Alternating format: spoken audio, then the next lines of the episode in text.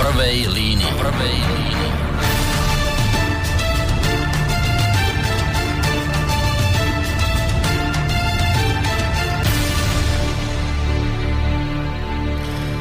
Príjemný dobrý večer, vážení poslucháči, vítajte. Dnes tak trošku netradične e, pri počúvaní relácie v prvej línii, v rámci ktorej vám nerušené počúvanie praje z bansko štúdia e, Boris Koroni.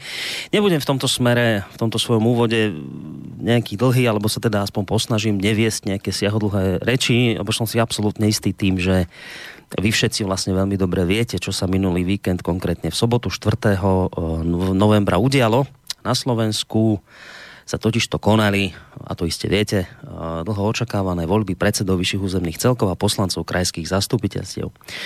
Dnes už poznáme ich výsledok, teda tých volieb, no a ten by sa dal zhrnúť asi tak, že víkendové voľby do VUC boli v prvom rade obrovskou porážkou vládnej strany Smer. Doteraz totiž e, smeráci ovládali 6 z 8 krajov, no a po sobote je to už inak až do roku 2022 budú nominanti Smeru riadiť ponovom už len dva vyššie územné celky, konkrétne v Nitre a v Trenčíne, respektíve teda Nitrianský a Trenčiansky kraj. Ostatné kraje budú viesť prevažne pravicoví kandidáti spojenej opozície, ktorí zabudovali v Bratislave, v Trnave, Žiline, Prešove, v Košiciach. No a tým naj očakávanejším, alebo možno tie najočakávanejšie voľby boli ale bez pochyby e, v Bansko-Bystrickom kraji, kde to napokon dopadlo tak, že doterajšieho župana Mariana Kotlebu vystrieda po štyroch rokoch podnikateľ Jan Lunter, ktorý kandidoval síce ako nezávislý, ale s podporou viacerých politických strán. Dokonca sa pri jeho mene boli e, schopní zhodnúť na podpore tohto mena tak opoziční ako aj e, koaliční politici alebo strany. Pri relatívne vysokej, vyše, vyše 40-percentnej volebnej účasti, pokiaľ hovoríme o Bansko-Bystrickom kraji, získal Jan Lunter 48,5% hlasov, pokiaľ ide o Mariana Kotlebu, ten ich získal približne o polovicu menej. No a tu sa dostávame k akoby takému druhému dôležitému posolstvu týchto volieb, alebo bodu, Popri obrovskej porážke Smeru má byť ďalším na strane porazených ľudová strana naše Slovensko Mariana Kotlebu, ktorá nielenže neobhájila post župana v bansko kraji, ale navyše v Nitrianskom neúspel ani ďalší kandidát Milan Uhrík, ktorý napokon získal 15% hlasov.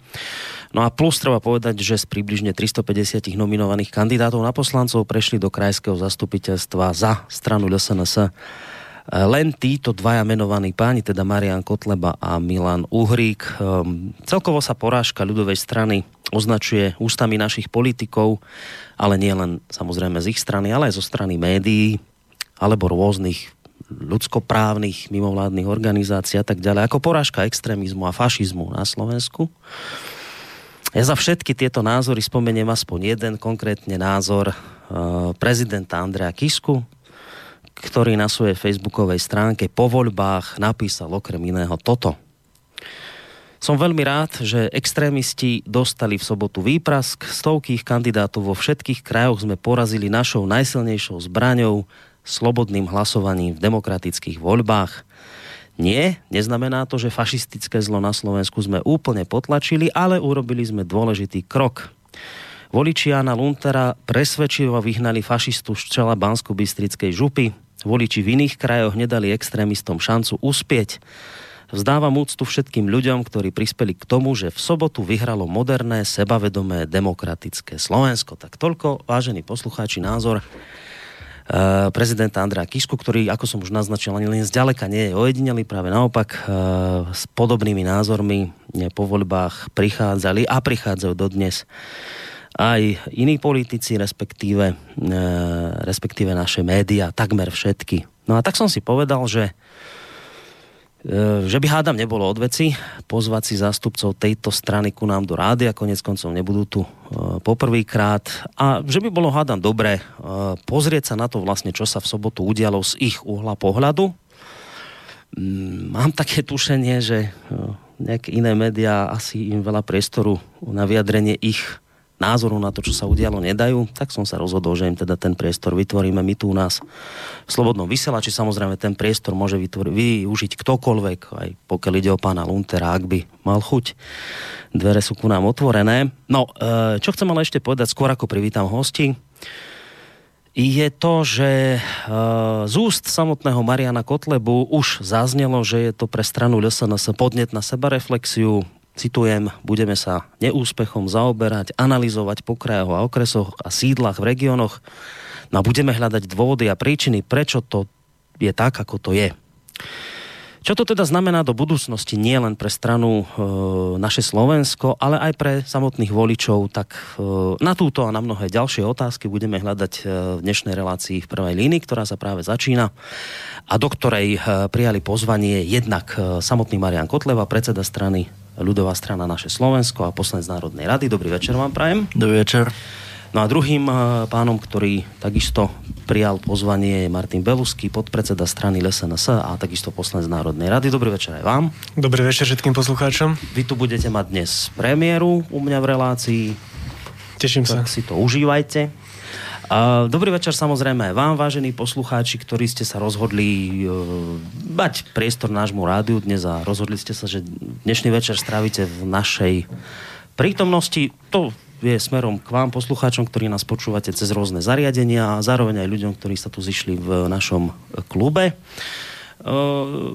Zároveň, ak budete mať chuť do tejto našej dnešnej diskusie sa nejakým spôsobom zapojiť, môžete tak uh, robiť v podstate už od tejto chvíle tým, že budete písať maily na adresu studiozavináčslobodnyvysielac.sk Môžu to byť otázky, názory, nielen pozitívne, ale aj negatívne. Je tak, pán Kotleb? Aj negatívne môžu. Samozrejme. Nie je problém. Dobre, Samozrejme. takže aj negatívne názory môžu zaznieť e, na adrese studiozavináčslobodnyvysielac.sk E, Môžete reagovať aj cez našu internetovú stránku, keď si kliknete na také zelené tlačítko otázka do štúdia. No a tretia možnosť, ale tu potom by som dal až trošku neskôr, je aj teda zapojiť sa do tejto našej diskusie e, spôsobom, že nám zatelefonujete na číslo 048 381 0101. No, tak som chcel byť krátky a zabil som 15 minút. Dobre.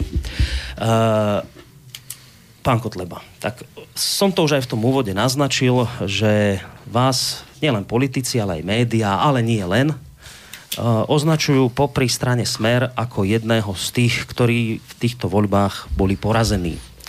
Nie len ako vy, ale ako strana. Tak na úvod taká otázka na rozbeh, že cítite sa porazení?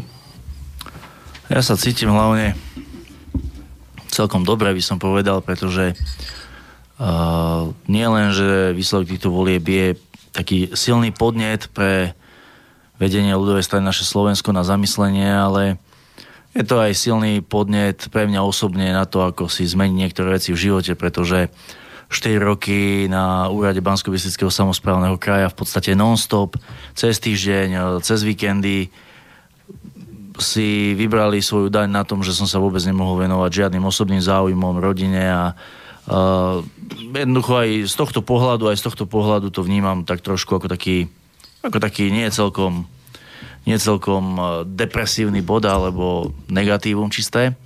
Ale čo sa týka teda triezvého zhodnotenia volieb, tak musím povedať, že od úplného začiatku, od začiatku celej tej predvolebnej kampane, ktorá ale začala dávno, dávno pred vyhlásením, pred vyhlásením termínu volieb do samozprávnych krajov, to bol z pohľadu našej strany absolútne nerovný a neférový boj.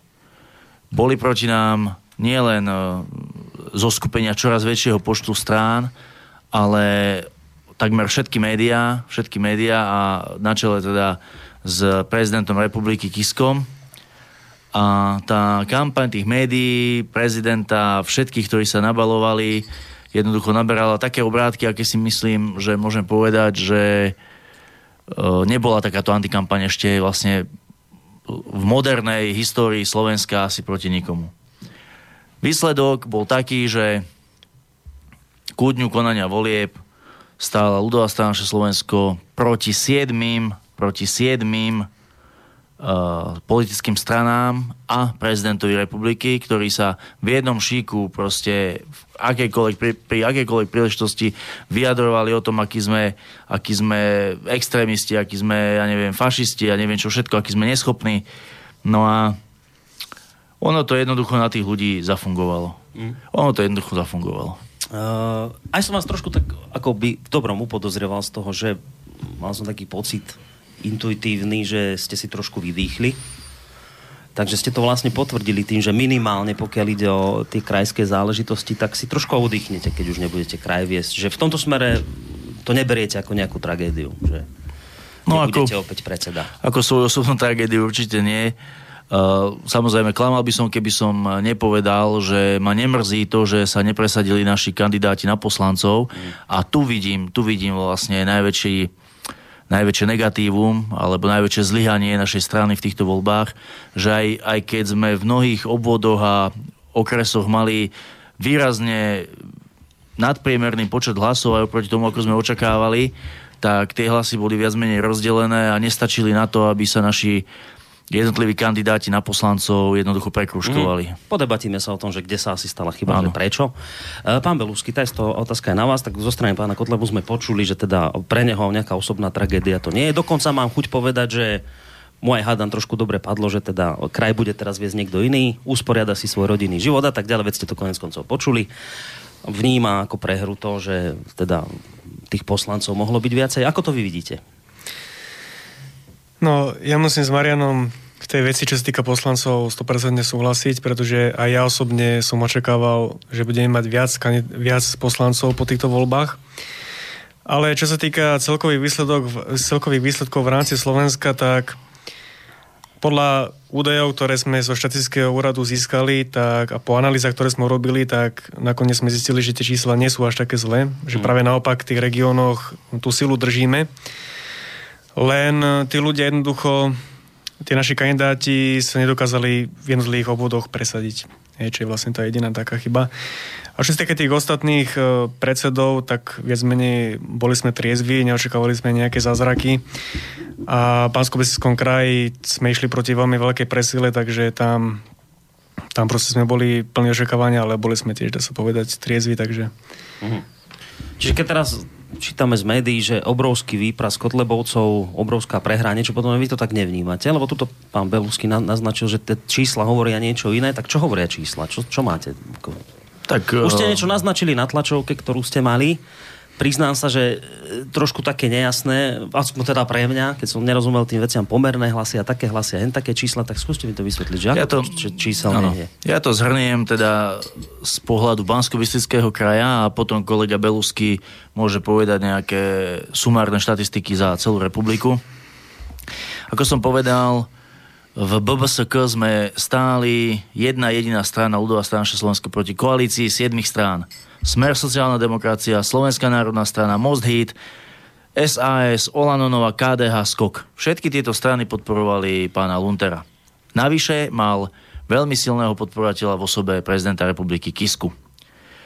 Teda jeho, jeho keď si odpočítame, pretože pri rátaní nejakého volebného zisku strán sa samozrejme osoba prezidenta nemôže nejako započítavať, tak tieto všetky strany, celá koalícia, ktorá podporovala pána Luntera, získala v posledných parlamentných voľbách v bansko kraji 205 366 hlasov.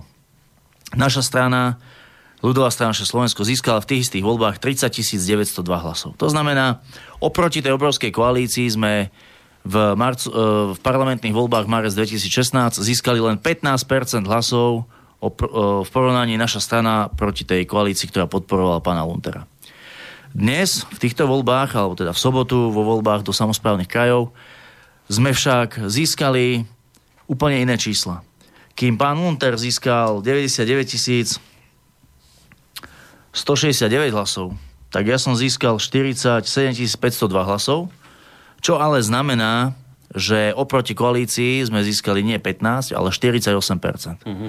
Čiže Jednoducho, áno, ten, ten náš protivník, to, tá, to obrovské zoskupenie bolo nad naše sily, to si musíme priznať, ale uh, držali sme sa, myslím, uh, veľmi dobre a hovorí to o tom, že že keby sa všetkých týchto sedem strán bez ohľadu na protirečiace si hodnoty, záujmy, bez ohľadu na to, že pred tým, ako sa začala tá kampaň, na seba útočili, nevedeli si prísť na meno, ale keď išlo o získanie bansko kraja, tak sa spojili všetci bez bez toho, aby nejako riešili, že čo bolo predtým a aké hodnoty vyznávajú a nevyznávajú, tak si dovolím tvrdiť, že ak by tie strany išli v menších koalíciách alebo by išli samostatne, tak ich jednoducho porazíme. No vlastne naznačujete, že tí siedmi, ktorí sa spojili, tak mali len raz toľko hlasov ako, ako vy sám. Hej? Že toto presne tak, presne tak. Sedem spojených strán, z toho medzi nimi strany, ktoré sú v parlamente väčšie ako my, to znamená Smer, e, Saska, Olano, plus ďalšie malé, mali raz toľko mm. hlasov všetky dokopy ako samotná ľudová strana Slovenska. No, treba objektívne povedať, že to nie je nič nedemokratické, že sa takto spojili, to je v poriadku, to demokracia umožňuje, aj keď toho prezidenta tam je to trošku také na váškach, že on by mal byť nestranícky, ale, ale zase na druhej strane, keď sa povie, že treba poraziť fašizmus na Slovensku, tak je zrejme povolené aj byť zrazu straníkom, prezidentom. Narážam teda na to, viete, že sa argumentuje tým, že dobre, veď my máme rôzne názory v tých stranách, ale tuto nás spojilo jedna obrovská hrozba, ktorá tu bola. No a jednoducho to je ten dôvod, prečo sme sa spojili a prečo sme v sebe našli chuť a schopnosť kooperovať, aj keď teda máme iné, uh, iné svetonázory. Rozumiete? Vy ste boli obrovská hrozba, fašizmus, ktorý predstavujete. Áno, to, že sme prestali, alebo teda, že sme zastavili rozkrádanie kraja že sme ho dostali do takých dobrých ekonomických čísel, v akých nebol, hádam, za celú existenciu, tak to nazývajú ako fašizmus tí, ktorí sa na Ukrajine objímajú so skutočnými fašistami a ktorí podporujú vraždenie ruských civilistov. Len žiaľ na ľudí e, tá mediálna propaganda, 2000 krát opakované klamstvo zabralo a uh, ľudia si nejako neuvedomili, že treba vždy zásadne posudzovať politikov nie podľa rečí a podľa toho, čo je v telke a v médiách, ale podľa činov a nespomenuli si na to, že sme ako jediná politická strana v parlamente vystúpili proti vyslaniu vojakov, slovenských vojakov na ruské hranice a že ako jediný politik som písal vtedy ešte prezidentovi Ukrajiny Janukovičovi, aby zabránil rozvratu Ukrajiny práve tými fašistickými silami. Takže uh, to, to ma možno na tých celých voľbách mrzí najviac, že tí, ktorí reálne podporujú skutočný fašizmus, ktorý dnes na Ukrajine kvitne, budú za fašistov označovať nás a ľudia aj na to jednoducho skočia. Ale ja si myslím, že všetko zlé na niečo dobré a že to, čo sa v tých voľbách udialo, jednoducho bude musieť ľuďom otvoriť oči. No, k tomu sa tiež dostaneme, lebo niečo ste naznačili už na tej tlačovke, ale vy, pán Belusky, by ste mali ešte nejaké tie celoslovenské čísla odprezentovať. Za Bystricu sme počuli, ako to dopadlo. Jasne. Skúsme také tie globálnejšie. No, no, čo sa týka hodnotenia týchto volieb, tak e, dá sa spraviť niekoľko analýz a niekoľko porovnaní. E, také, také prvé základné porovnanie je porovnanie s ostatnými politickými stranami. A tam vieme porovnať e, to, koľko sme získali, koľko vlastne naši kandidáti na poslancov získali celkový počet krúžkov v jednotlivých regiónoch.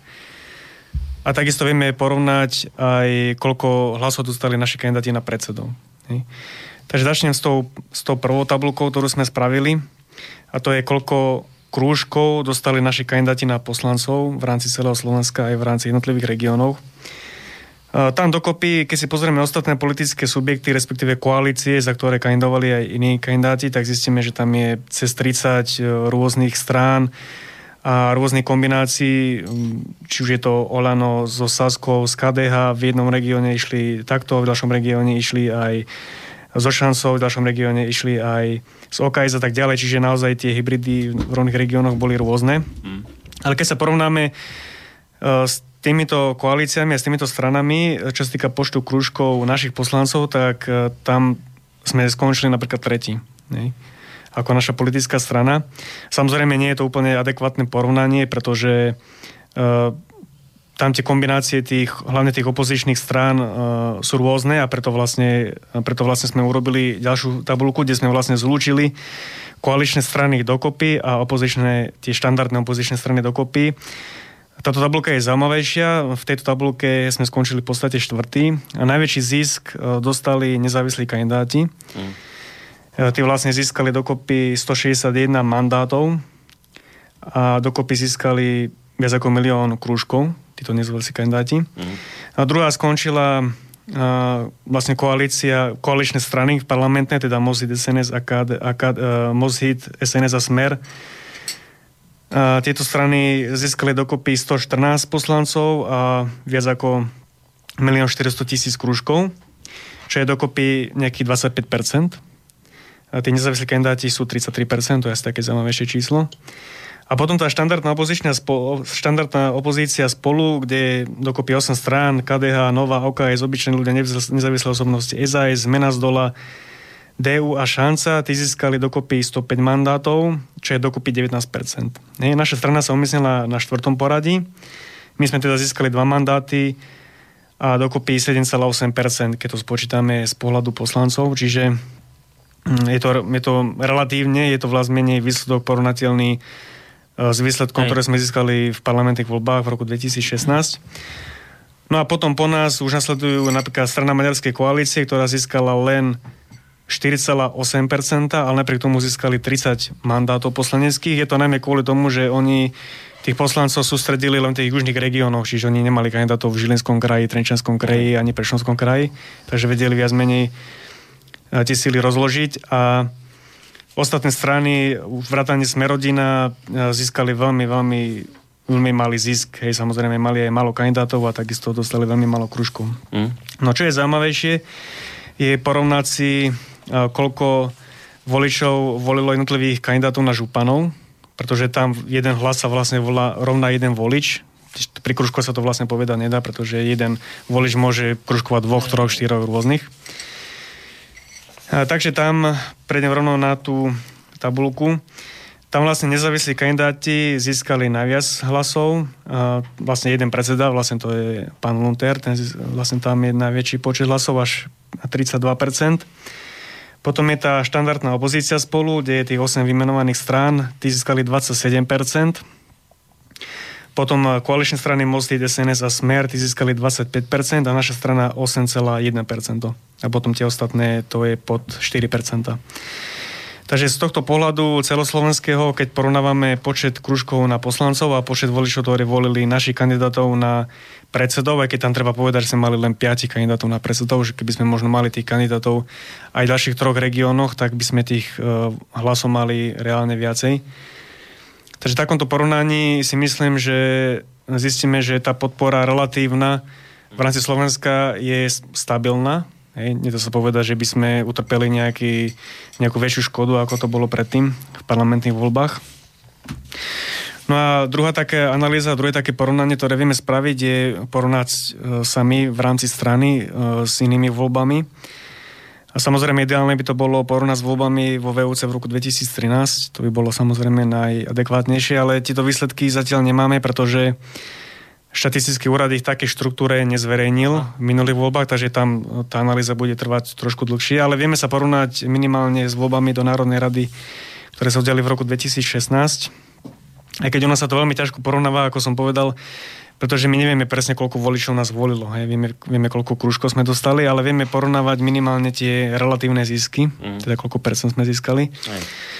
A zo všetkých 79 okresov sme mali v 48, čo je 60% nárast relatívny a 31 okresoch, čo je 39%, sme mali relatívny pokles. Takže viac menej vo väčšine okresov sme zaznamenali Náraz e, úplne je to v Nitrianskom kraji, tam sme vo všetkých okresoch posilnili oproti voľbám v roku 2016. V bansko kraji okrem dvoch e, takisto nárast a tie ostatné, ostatné kraje, tam je to tak zhruba pol na pol, ako mm. kde, hej. Takže takto by som to zhrnul, čo sa týka týchto porovnaní v rámci strany a v rámci ostatných politických subjektov. Už aj v médiách a na rôznych portáloch internetových sa objavujú práve podobné vyhlásenia analytikov a komentátorov, že naozaj, keď sa človek pozrie akože bližšie na tie údaje a čísla, tak až taká veľká prehra to nebola. Práve skôr konštatuje, že ste si udržali tie posty alebo tie čísla, ktoré ste aj predtým mali a že teda silný mandát do, do parlamentných volieb, ale to trošku predha, preháň, eh, pre, predbieham. Uh, vy ste sa, pán Kotleba, posťažovali trošku na to, že jednak zo strany médií, jednak zo strany politikov, že teda bol vyvianý dlhodobý tlak a že pod uh, týmto tlakom sa podarilo uh, ľudí presvedčiť, aby volili proti vám, teda pána Luntera. Ale v konečnom dôsledku treba si povedať jednu vec, že mm, tá volebná účasť bola koľko? Ani, no, nejakých 30? 40? 40? 40? No dobre, v Pánsko Bystrickom, ale no. keď to zoberieme celoslovensky, tak viete, že tá, tá, tá účasť bola asi nejakých 30%, čiže to znamená, že 70% ľudí nevolilo. Čiže že vo výsledku drvivá väčšina ľudí, drvivá väčšina ľudí nešla k voľbám. Čiže až také e, veľké vyburcovanie to skôr nebolo. Dnes sa to ale prezentuje ako, ako veľké víťazstvo, že teda veľa ľudí sa, sa podarilo presvedčiť. Podľa mňa až také veľké množstvo ľudí sa zase presvedčiť nepodarilo, keď sa bavíme o 70%, respektíve 60% nevoličov, pokiaľ ide o, pokiaľ ide o Bansko-Bystrický kraj. No. Ale chcem sa ešte spýtať inú vec. Ja som už naznačil, že vy ste mali tlačovku, kde ste okrem iného teda prijali uh, tú prehru. Um, dokonca niektoré médiá vás aj chválili, že ste tú prehru niesli statočnejšie ako Fico, dali vás do takého porovnania. No a vy ste na tej tlačovke okrem teda iného povedali, budem vás citovať, nemilý záver z volieb je taký, keď si pozrieme všetky zmeny, ktoré voľby do VUC priniesli z pohľadu všetkých politických strán, ktoré sa volieb zúčastnili, okrem fenoménu nezávislých kandidátov Slovensko ovládli kandidáti, kandidáti hodnotovo blízky prezidentovi teraz prichádza tá pre mňa zaujímavá časť toho, že vravíte z môjho pohľadu je to pre Slovensko negatívna záležitosť, pretože 5 rokov bude veľmi dlhý čas a bojím sa, či bude možnosť e, e, škody, ktoré sa napáchajú na národe, ešte napraviť. E, čo ste týmto mysleli? Na čo ste narážali týmto vyjadrením? Tak ja ešte v prvom rade chcem povedať, že ja sa chcem aj z tohto miesta poďakovať všetkým našim členom, sympatizantom, aj všetkým voličom, ktorí proste e, sa nenechali s tou mediálnou masážou odradiť, znechutiť a či už ako e, sympatizanti a členovia strany pracovali aktívne v voľbách, alebo ako voliči prišli a dali nám svoj hlas, lebo oni ukázali, že naozaj e, to slovenské srdce stále bije a že im nie je jedno, ako to so Slovenskom bude vyzerať aj o tých ďalších 5 rokov, no keď sa pýtate, že ako som to myslel, veľmi jednoducho. Vieme veľmi dobre, že prezident Kiska sa nedávno stretol s americkým miliardárom Sorošom, ktorý má veľmi zaujímavé politické postoje v tom najhoršom možnom zmysle slova, aký si ľudia vedia predstaviť a proti ktorému sa snaží brániť svoj národ aj maďarský premiér Orbán a otvárať ľuďom oči, ako to naozaj je. A žiaľ, žiaľ, Slovenskú republiku v týchto voľbách do samozprávnych krajov prevalcovali práve ľudia blízky hodnotám teda prezidenta Kisku, miliardára Soroša, hodnotám, ktoré sú spojené s doslova masívnym umiestňovaním imigrantov v európskych krajinách, e, ktoré sú spojené s popieraním tradičných modelov, či už rodiny, alebo e, viery, alebo národných štátov. Čiže so všetkým tým negatívnym, ktoré, ako vidíme dnes, totálne valcuje a likviduje Európu a ja sa naozaj bojím, ja sa naozaj bojím, že ak uh, títo ľudia začnú nejakým spôsobom aktívne tieto myšlienky teraz presadzovať aj z pozície samozprávnych krajov, tak ľudia ešte veľmi, veľmi horko zapláču za tým, že buď ako volili, tí, ktorí ich volili v sobotu, alebo aj tí, ktorí voliť neboli. Tak dve veci. Poprvé, že myslíte, že z titulu šéfov krajov môžu na tieto veci vplývať až tak významne, ktoré ste pomenovali? Myslím si, že ako predseda kraja to môžem reálne zhodnotiť, ešte teda uradujúci, ale hlavne vďaka tým skúsenostiam štvoročným. Je tam, keď už nič iné, tak je tam obrovský, obrovská možnosť finančnej podpory takýmto myšlienkam. Kraj môže cez rôzne dotačné mechanizmy financovať mimovládky, e, rôzne pochybné spolky, občianske združenia, ktoré, ktoré sa snažia napríklad pôsobiť v školách a úplne ohlúpnúť tú mládež.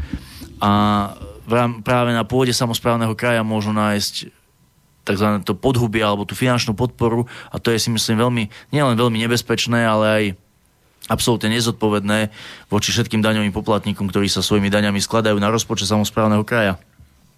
Žiaľ, ak, ak v krajoch, kde takýto človek sa stal predsedom a zároveň bude mať dostatočnú podporu v zastupiteľstve, budú chcieť niečo takéto spraviť, tak e, neviem, e, ani ako predseda nepoznám mechanizmus, ktorý by im v tom vedel zabrániť. Mm. A to, čo ste teraz všetky tie negatíva menovali, tieto isté negatíva vidíte aj v osobe pána Muntera?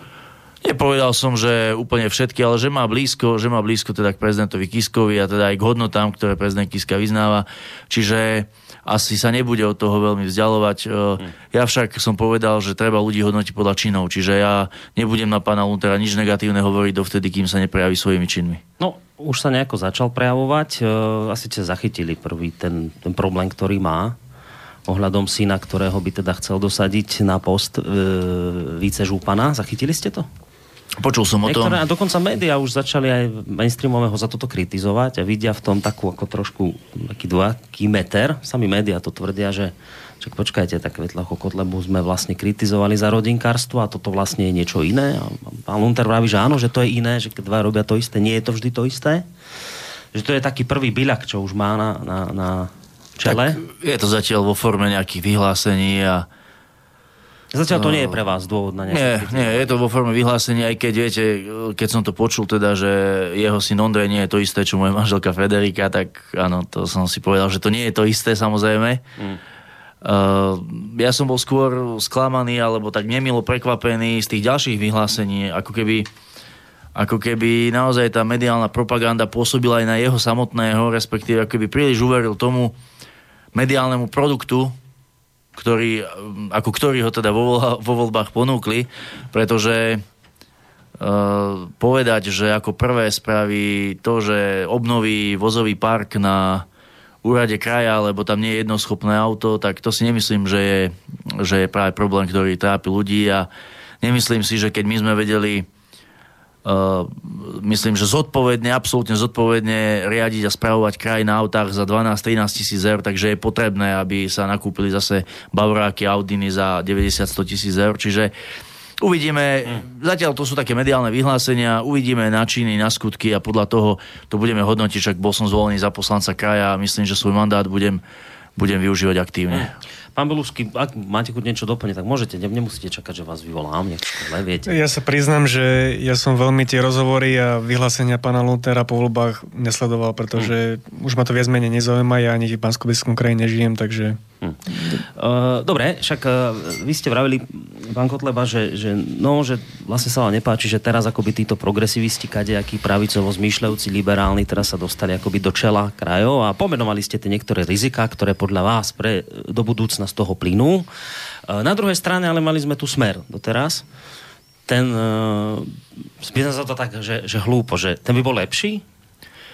Uh, žiaľ, žiaľ, Smer tiež opustil konzervatívne tradičné hodnoty. Opustil, majú vo vysokých funkciách ľudí, ktorí podporujú zvrátené gender ideológie, podporujú, podporujú multikulty, podporujú tú ešte hĺbšiu sociálnu integráciu v rámci Európskej únie, však samotný premiér tu rozpráva niekoľko mesiacov o tzv. jadre, ktoré by znamenalo totálnu likvidáciu našej národnej identity aj kresťanskej viery.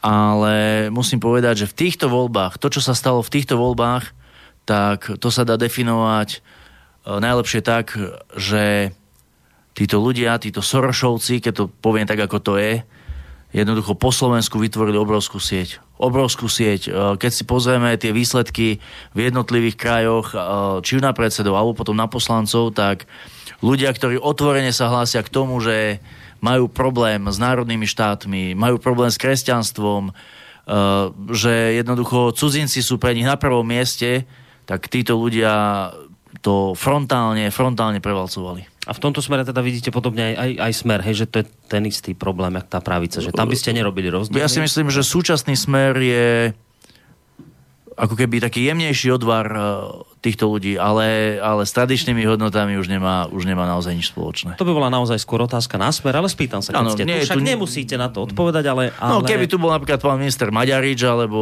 niekto iný z týchto ľudí, tak Pelegrini, Pelegrini tak by sa mohli k tomu vyjadriť. E, ale ja jednu otázku predsa len, že je to na smer, ale spýtam sa, či si chcete na to trúfnuť odpovedať, ano. že tie dôvody obrovského prepadu strany Smer vy kde vidíte? Ak teda sa tomu chcete vôbec venovať tejto otázke, lebo zaujímavý ma váš názor na to, že podľa vás, že prečo taký obrovský prepad smeru? Ja osobne si myslím, že je to z dvoch dôvodov. Možno, že sa mýlim, ale to je len taký naozaj môj osobný súkromný názor. poprvé opustili tradičné hodnoty, opustili, opustili úplne všetko, na čom bol niekedy smer postavený, ako tie myšlienky a po druhé, oni sa už, oni sa už skutočne zmenili na možno akciovú spoločnosť a nevedeli, z ktorej strany ešte brať a akým spôsobom, kde ešte sa nacucnúť a rozkrádať verejné zdroje. A ľudia to už videli, mali toho dosť. Žiaľ, žiaľ, namiesto zlodejov a miernych deviantov si zvolili úplne čistých deviantov, ktorí keď si myslím, eh, keď budú mať možnosť teda sa dostať k verejným zdrojom, tak to nebude iné ako mm. Pán Belusky, vy si tiež trúfnete? No, ja si myslím, dôvody, že prečo ten Ja si myslím, že už e, za posledné roky je vidieť, že strana Smer tú podporu stráca nielen v regionálnych voľbách, ale aj v tých parlamentných. Veď už teraz ani mm. sami to koalíciu, e, už vlastne sami ani vládnu nemohli, museli ísť do koalície s tromi stranami ďalšími. Takže ja si myslím, že strana Smer už e, postupne bude len upadať viac, viac a viac a tým pádom aj tie mandaty sa budú strácať a nakoniec možno tá strana úplne zmizne, tak ako SDK, HZDS a podobné strany. Mm, inak to sa objavuje, to, čo ste vypovedali, ako jeden z možných dôvodov, prečo vlastne Smeru klesli klesajú dlhodobo preferencie. Ste že sa vzdialil od hodnôt tradičných prečítam, mám jeden taký názor, že taký kratučky, že Fico za posledný rok zásadne zmenil politickú stratégiu Smeru z nacionálnej retoriky prešiel na nadbiehanie vkusu bratislavskej kaviarne, zatúžil po liberálnejších voličoch, zahral sa na proevropského granta Prvej ligy únie, mimovládkam poslal 30 miliónov eur, začal s nimi diskutovať o boji s korupciou, básnil o európskom jadre, potľapkával sa s Merkelovou Macronom, Fico chcel, aby ho liberáli rešpektovali, nevyšlo mu to a dnes je to ideovo vyprázdnená strana. To je vlastne to, čo ste povedali iba inými slovami. A vláda tu v podstate zakotvila da, priamo do programového vyhlásenia vlády, v ktorom sa na niekoľkých miestach spomína, že chcú dať väčšiu úlohu spoločnosti mimo vládnym organizáciám. To je, to je katastrofa. A vyzerá to naozaj tak, že Fico dúfal, že si kúpi týmto v podstate, či už teda mimovládne strany, ale vôbec liberálov ako takých. A vyzerá to, že teda oni sa s ním hrať nechcú, napriek tomu peniaze zoberú, ale asi ho za kamoša nechcú napriek tomu. Uh, Vedám len taký kratučký názor Petra Marmana, to je univerzitný psychológ, ktorý má u nás svoju reláciu a on uh, písal taký komentár, vlastne to, čo sa udialo a jedna veta, že tak sa Fico snažil gumovať Kotlebu, ktorý mu berie percentá, až sa nakoniec smeje a objíma progresívny prezident a dúhová opozícia.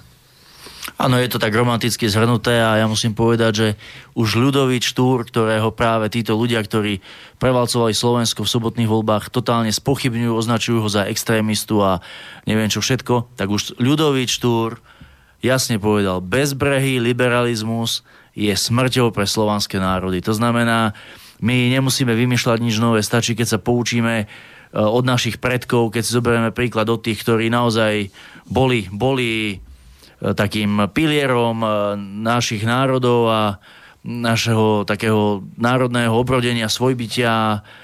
Musíme, to, musíme tie tradičné hodnoty za každú cenu, za každú cenu udržať. Viete, a to je ten rozdiel medzi nami a smerom, že my sa od týchto našich hodnôt kresťanských, národných, sociálnych nevzdialíme ani vtedy, keď do nás budú byť médiá, tak ako do nás byli e, pred týmito voľbami, pretože tí, ktorí začnú vyjednávať a ktorí začnú robiť ústupky liberálom, ktorí tlačia sem tú propagandu prozápadnú, ktorej cieľom je nič, len zničiť národné štáty, tak dopadnú tak, ako dopadne smer.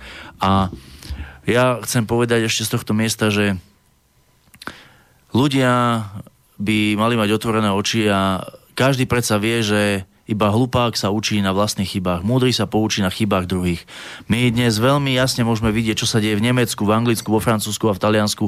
Horiace mesta, znásilňované ženy, znásilňované policajtky, rozbité policajné autá a keď niekto povie, ale keď prídu k nám, bude to iné, tak to je ako, to je jednoducho veľmi strašne naivná predstava ale žiaľ vidíme, že keď sa to správne mediálne podá a x krát zopakuje, tak ľudia sú ešte stále ochotní tomu veriť. Hovoríte o tom, že obrana tradičných kresťanských hodnôt, ale mám pocit, že samotná katolícka církev pred voľbami verejne vyzývala ľudí, aby vás nevolili, respektíve napísali nejaké pastierské listy v tom zmysle, že teda vy v skutočnosti nie ste obrancami kresťanských hodnôt a že teda to vaše poňatie kresťanstva je dosť vzdialené od toho, ako to vidí samotná církev. Neviem, dosť, asi, asi ste zachytili túto kritiku som, niektorých áno. vysokých predstaviteľov katolíckej církvy. Sprostred... by s vami nesúhlasili teraz. Sprostredkovanie som o tom teda sa dozvedel, ale ja musím povedať jednu vetu na to, že slobodomurári sú dnes infiltrovaní naozaj skoro všade a, a ten tlak na liberalizmus je, je obrovský na to, aby sa presadzoval za každú cenu. Čiže mňa takáto vec neprekvapuje a ja si myslím, že všetci ľudia, ktorí, ktorí úprimne to cítia národne a ktorí úprimne veria kresťansky v pána Ježiša, tak e, sa nejakými falošnými vyhláseniami nenechajú zmiasť. Dobre, ideme si trošku oddychnúť, dáme si hudobnú prestávku, pozerám, že 3 čtvrte hodinu máme za sebou, ja tu mám záplavu mailov, ktorým by som sa tiež chcel dostať, ale ešte niekoľko vecí s vami rozoberiem po pesničke, takže poďme si trošku oddychnúť na vyvážený posluchači, ostaňte s nami naďalej můžeš.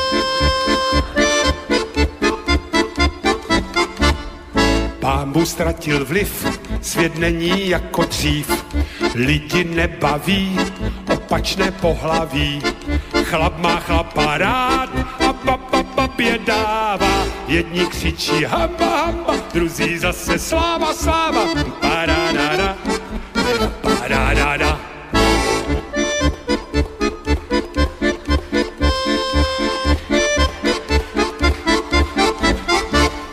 Hned úvrat na hrad, stojí pat a mat. Na prezidenta jdou kandidovat. Rozlícený dáv už vlaječka mává a jedni křičí hamba, hamba, druzí zase sláva, sláva, empadadada, empadadada.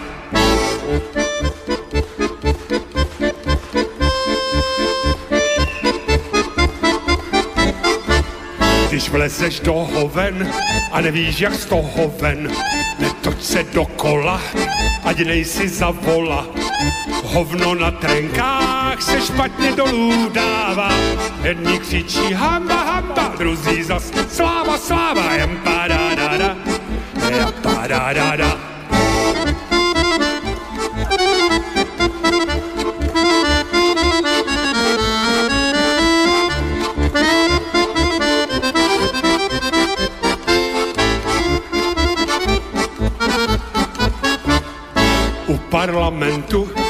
spousta dementů a uvnitř ještě víc. Kurva, to je hic. Večer na ČT, bude to ve zprávách, jak jedni křičí hamba, hamba, druzí zase sláva, sláva, padadada, je padadada.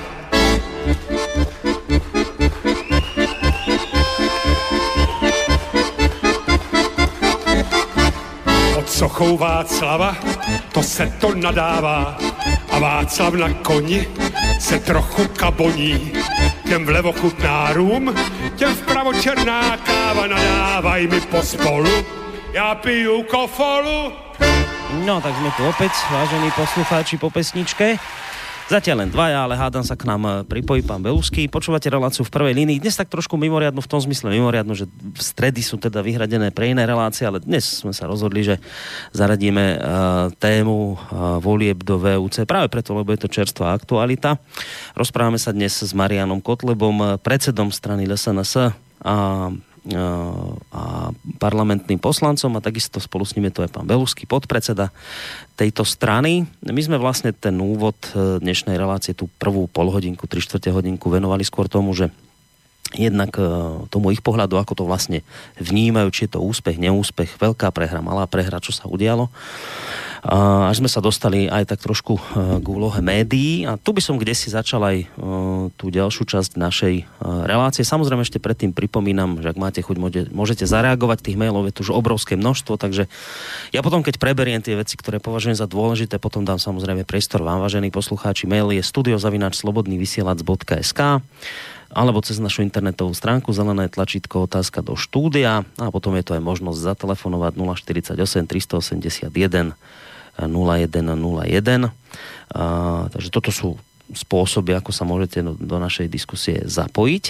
Vy ste už viackrát, pán Kotleva, spo, spomenuli úlohu médií v celom tom, čo sa vlastne udialo. Naznačili ste, že vám dosť ukrivdili v tomto smere, a nie len médiá, ale aj, aj, aj rôzne aktivity občianske. Um, zaujímavé je, že už teraz po voľbách sa objavujú komentáre, ako napríklad tu od pána Mareka Vagoviča, to je komentátor Aktualit, ktorý napísal, budem ho citovať, Lunterovou výhodou bola aj neskrývaná podpora väčšina, väčšiny médií. Niektorí novinári si v tejto kampani zmýlili povolanie, čo sa už žiaľ stáva štandardom. Od začiatku to totiž hrali na Luntera, čím de facto znemožnili normálnu politickú súťaž. Hej, to, a teraz to nie je názor nejakého konšpirátora, to napísal Marek Vagovič, mainstreamový komentátor, ktorý si teda všimol, že nehralo sa celkom fér vy v tomto smere to ako vnímate, že média naozaj urobili obrovskú medvediu službu v tomto smere pánovi Kiskovi? No, ja som to už spomínal, že jednoducho tá mediálna propaganda to bola doslova snaha o lynč, snaha o lynč, kde všetky médiá, printové, elektronické, televízie, nonstop e, národu opakovali, aký je Kotleva celá naša strana zlá, a naopak, aký je Lunter úžasný a aký je dojímavý príbeh za ním a jednoducho, že to ani nie je možné niekoho iného voliť. Čiže ono, keď sa to niekoľko mesiacov opakovalo a naozaj žiaľ, väčšina toho národa príde z roboty, zapne si telku, pozrá to do večera, ráno ide do roboty, tak potom, potom uh, tie výsledky sa dostavili. Ja sa nestiažujem, ja len konštatujem, že to bola obrovská mediálna presilovka a e, tí, ktorí rozprávali najviac o demokracii a o tom, aká musí byť sloboda a vyrovnané podmienky, tak vlastne na druhej strane nemali akúkoľvek hambu e, zneužiť takto celý ten mediálny priestor, ale to je len jeden z príznakov toho, že jednoducho republika dnes je je nesvojprávna, že Slovensko sa po tých 25 rokoch existencie stalo kolóniou, hračkou v rukách západných, západných e, síl, ktoré aj cez tieto médiá oblbujú národ a robia si tu, čo chcú. Čiže dnes je situácia taká, že tie médiá vedia zo zločinca spraviť aniela a naopak e, z kohokoľvek spraviť priebehu pár dní úplného videdenca. Toto bola taká generálka, ja sa bojím, že že či o tých ďalších 5 rokov na tom ľudia nebudú ešte horšie. Hmm.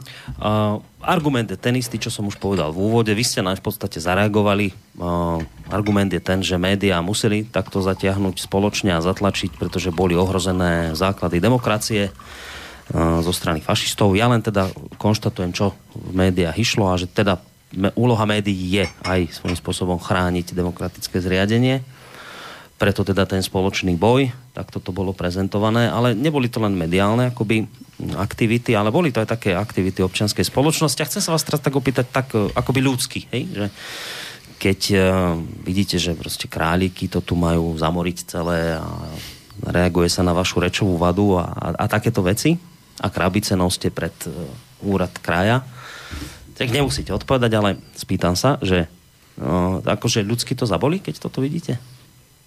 No, Či ani nie? So mnou to no, nerobí to? nič, tieto ich snahy. So mnou to nerobí absolútne nič. Mňa mrzí to, že práve oni využívajú uh, využívajú ten stereotyp, že pre mnohých ľudí to, čo je v televízii, je stále pravdou a že, a že tá kampaň, viete, tá kampaň bola dlhodobá. To začalo hneď po parlamentných voľbách, kde prezident povedal, že on mňa nepozve, lebo sme uh, najhorší na svete, aké existujú, ale napriek tomu, že povedal, že bude prezidentom všetkých občanov a vlastne od vtedy až do týchto volieb to išlo, stupňovalo sa to, jednoducho hľadali na nás tie, na každú jednu chybičku, maličku, niekoľkonásobne zväčšili a naopak nepovedali za celý čas ani jednu pozitívnu vec. Ani jednu pozitívnu vec. Nikde v médiách neodznelo, že sme zastavili rozkrádanie kraja, nikde neodznelo, že bansko kraj je v najlepšej ekonomickej kondícii spomedzi všetkých krajov po tých 4 rokoch.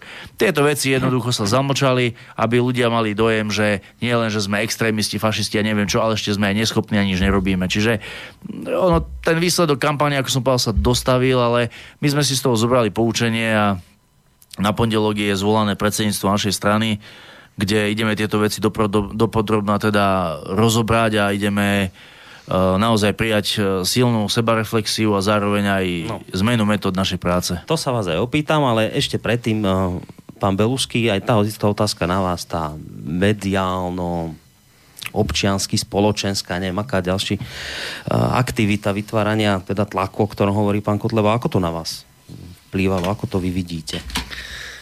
Viete, keď sa rozprávame o médiách, tak každý si, v podstate každý si uvedomuje, že to je veľmi silný nástroj v rukách kohokoľvek, kto chce mať nejakým spôsobom moc alebo chce uplynovať veci. To je jedno, či sa teraz bavíme o podnikateľoch alebo o politikoch. A práve preto, že tie médiá sú vždy v rukách niekoho, nie je to proste nejaký, nie je to nejaké združenie, ktoré by vlastnili nejaké spoločenstva, tak jednoducho aj títo novinári a jednoducho musia poslúchať v podstate príkazy tých svojich nadriadených, pretože je to predsa len práca, zamestnanie, ktoré ich živí. A my už sme sa neraz za tie roky dozvedeli od niektorých novinárov, ktorí aj s nami sympatizujú, že jednoducho oni majú zakázané čokoľvek pozitívne alebo neutrálne na našu stranu napísať, aj keby možno chceli alebo vedeli. Mm. Jednoducho tá, všetky tie informácie ohľadne našej strany musia byť len negatívne. Je, takže ja to nemám všetkým tým novinárom za zlé, pretože, ako som povedal, oni možno ten článok aj môžu napísať, ale jednoducho ten článok e, v v tých novinách alebo v tých médiách nakoniec sa tak nevidí, pretože to, nebude to schválené. Posunieme sa trošku ďalej a teda k samotnej Vúcke, z ktorej teda ako šéf odchádzate. Vy ste na, myslím, že to bolo na tlačovke, povedali okrem iného pán Kotleba. Toto, chvíľ, trošku vás zacitujem, krajinovému vedeniu odovzdávame v špičkovej finančnej kondícii. Sám som veľmi zvedavý, čo bude ďalej, pretože stav, v ktorom som preberal kraj ja, a v ktorom ho odovzdávam, je neporovnateľný a preto musia byť aj neporovnateľne vyššie očakávania voči novému vedeniu. Nechajme sa počas 5 rokov prekvapiť a situáciu budeme všetci pozorne sledovať. Čo ste mysleli konkrétne tým, keď ste hovorili, že je neporovnateľný stav, v akom ste kraj e, preberali a v akom ho odovzdávate? Ja som to spomenul už aj v rozhovore, ktorý som niekedy pred dvoma, troma mesiacmi alebo dvoma mesiacmi dával pre mesačník Extra Plus že ja sa nečudujem všetkým tým kandidátom na predsedu a všetkým tým stranám, že chcú tak, alebo že chceli tak veľmi intenzívne zabojovať o bansko samozprávny kraj, pretože my sme ho skutočne za 4 roky dali do úplne totálnej finančnej kondície oproti teda roku 2013. Ja som 20. decembra 2013 preberal bansko samozprávny kraj s dlhom voči bankám vo výške 56 miliónov eur a s nezaplatenými dlhodobými záväzkami vo výške ďalších, 7, uh, ďalších zhruba 15, 15 uh, miliónov eur. Čiže celkovou zadlženosťou kraja vo výške 71 miliónov eur, pričom prebytok záverečného účtu v roku 2014, ktorým som mohol potom hospodáriť, bol 8 miliónov. Mal som dlhy 71 miliónov, uh, bývalé vedenie mi vtedy prichystalo prebytok vo výške 8 miliónov.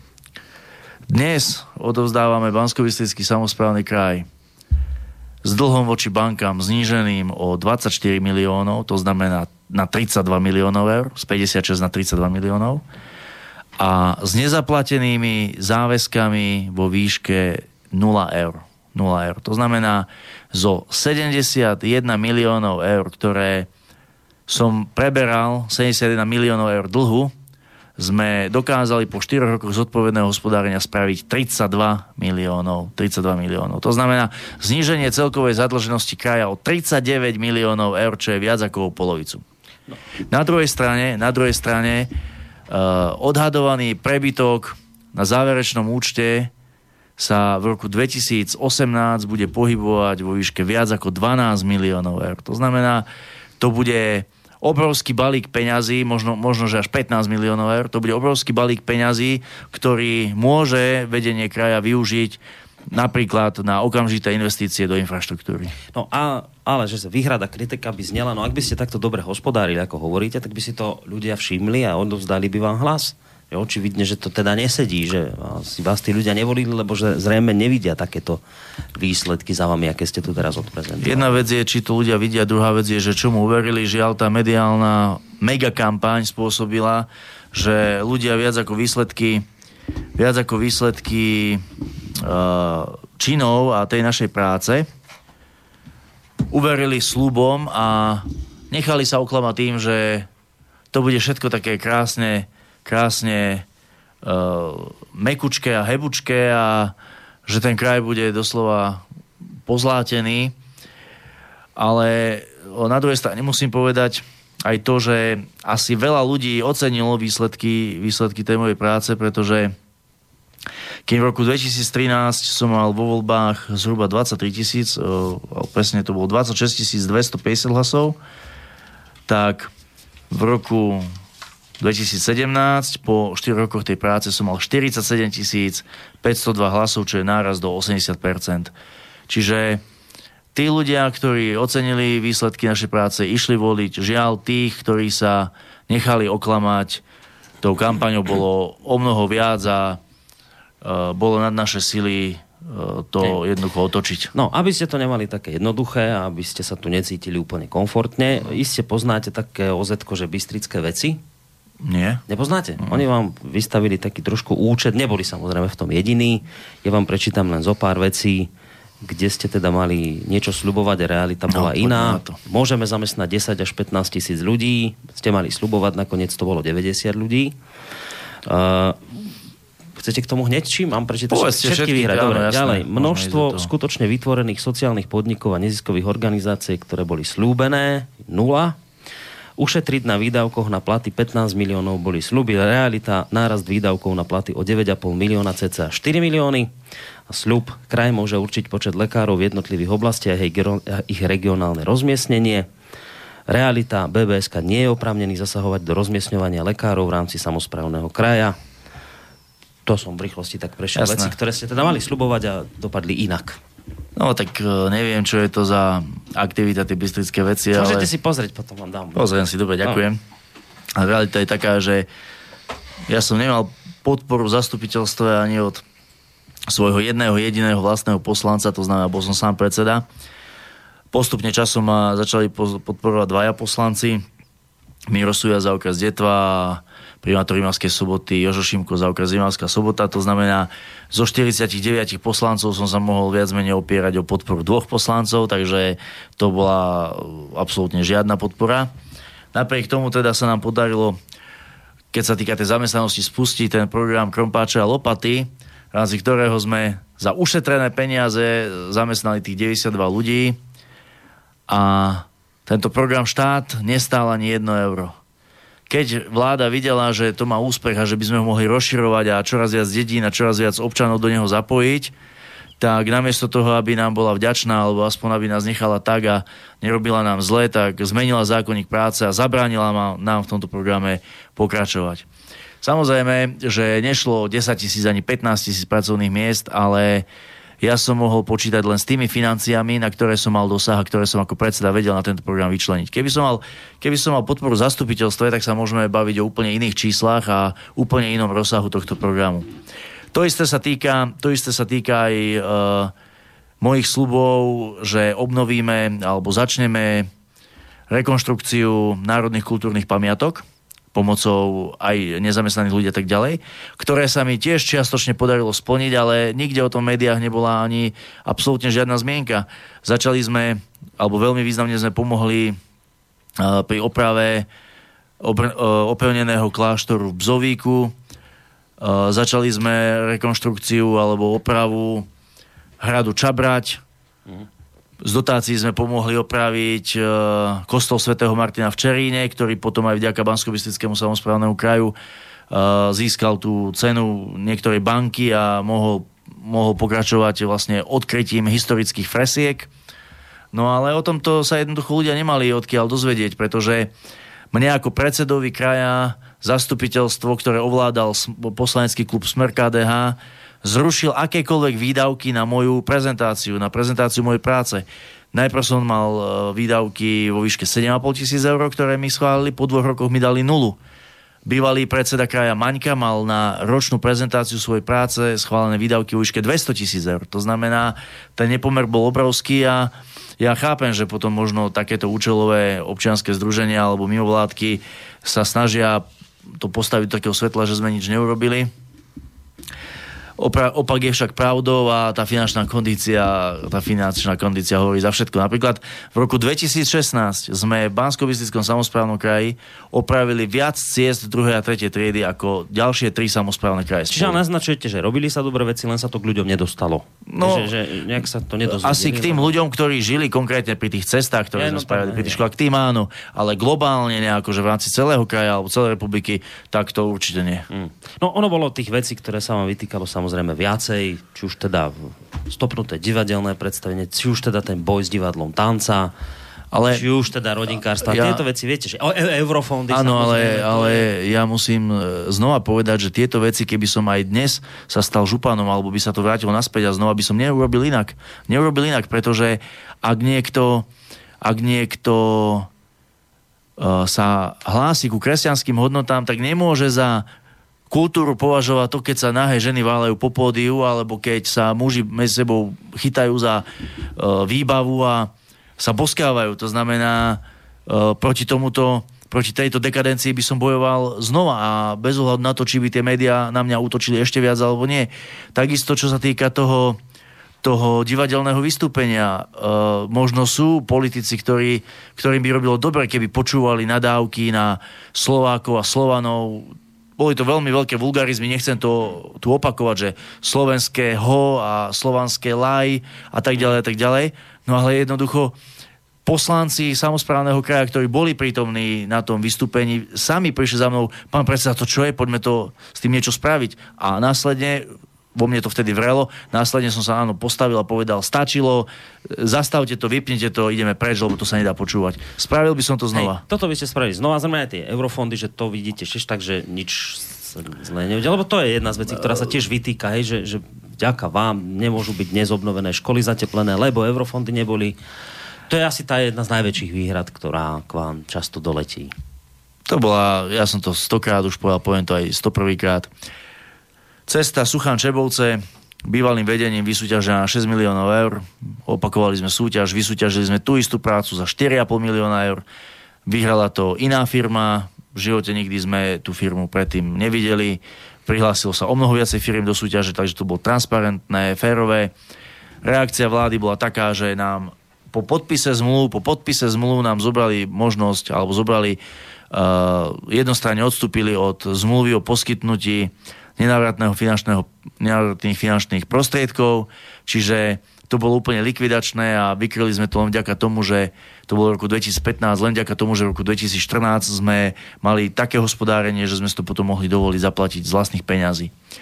A potom následne až na to si našli tú zámienku toho e, akože nelegálneho zamestnávania, v ktorej sa doteraz nerozhodlo a ja predpokladám, že teraz, keď sa zmenilo vedenie kraja, tak sa zrazu rozhodne, že žiadne nelegálne zamestnávanie nebolo a môžeme ísť do toho. Čiže to bola jedna obrovská politická hra, kde sa snažili potrestať všetkých obyvateľov kraja za to, že sme sa nechceli podielať na rozkrádaní týchto peňazí a a jednoducho ukázať ľuďom, že áno, dobre, zvolili ste si človeka, ktorý nechce kradnúť, ale za to budete všetci trpeť.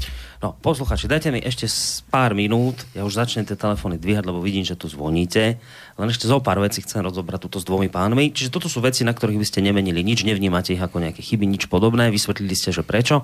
Napriek tomu re, sa taká seba reflexia smerom k vám obom, že sú ale predsa len veci, ktoré povedzme ako chyby považujete, že tu sa chyby stali, toto nám je ľúto, toto sme mohli inak urobiť. Je niečo také, čo, čo zase na druhej strane si aj viete priznať, že toto sme fakt nemuseli robiť, alebo toto nebolo dobré. Je také niečo?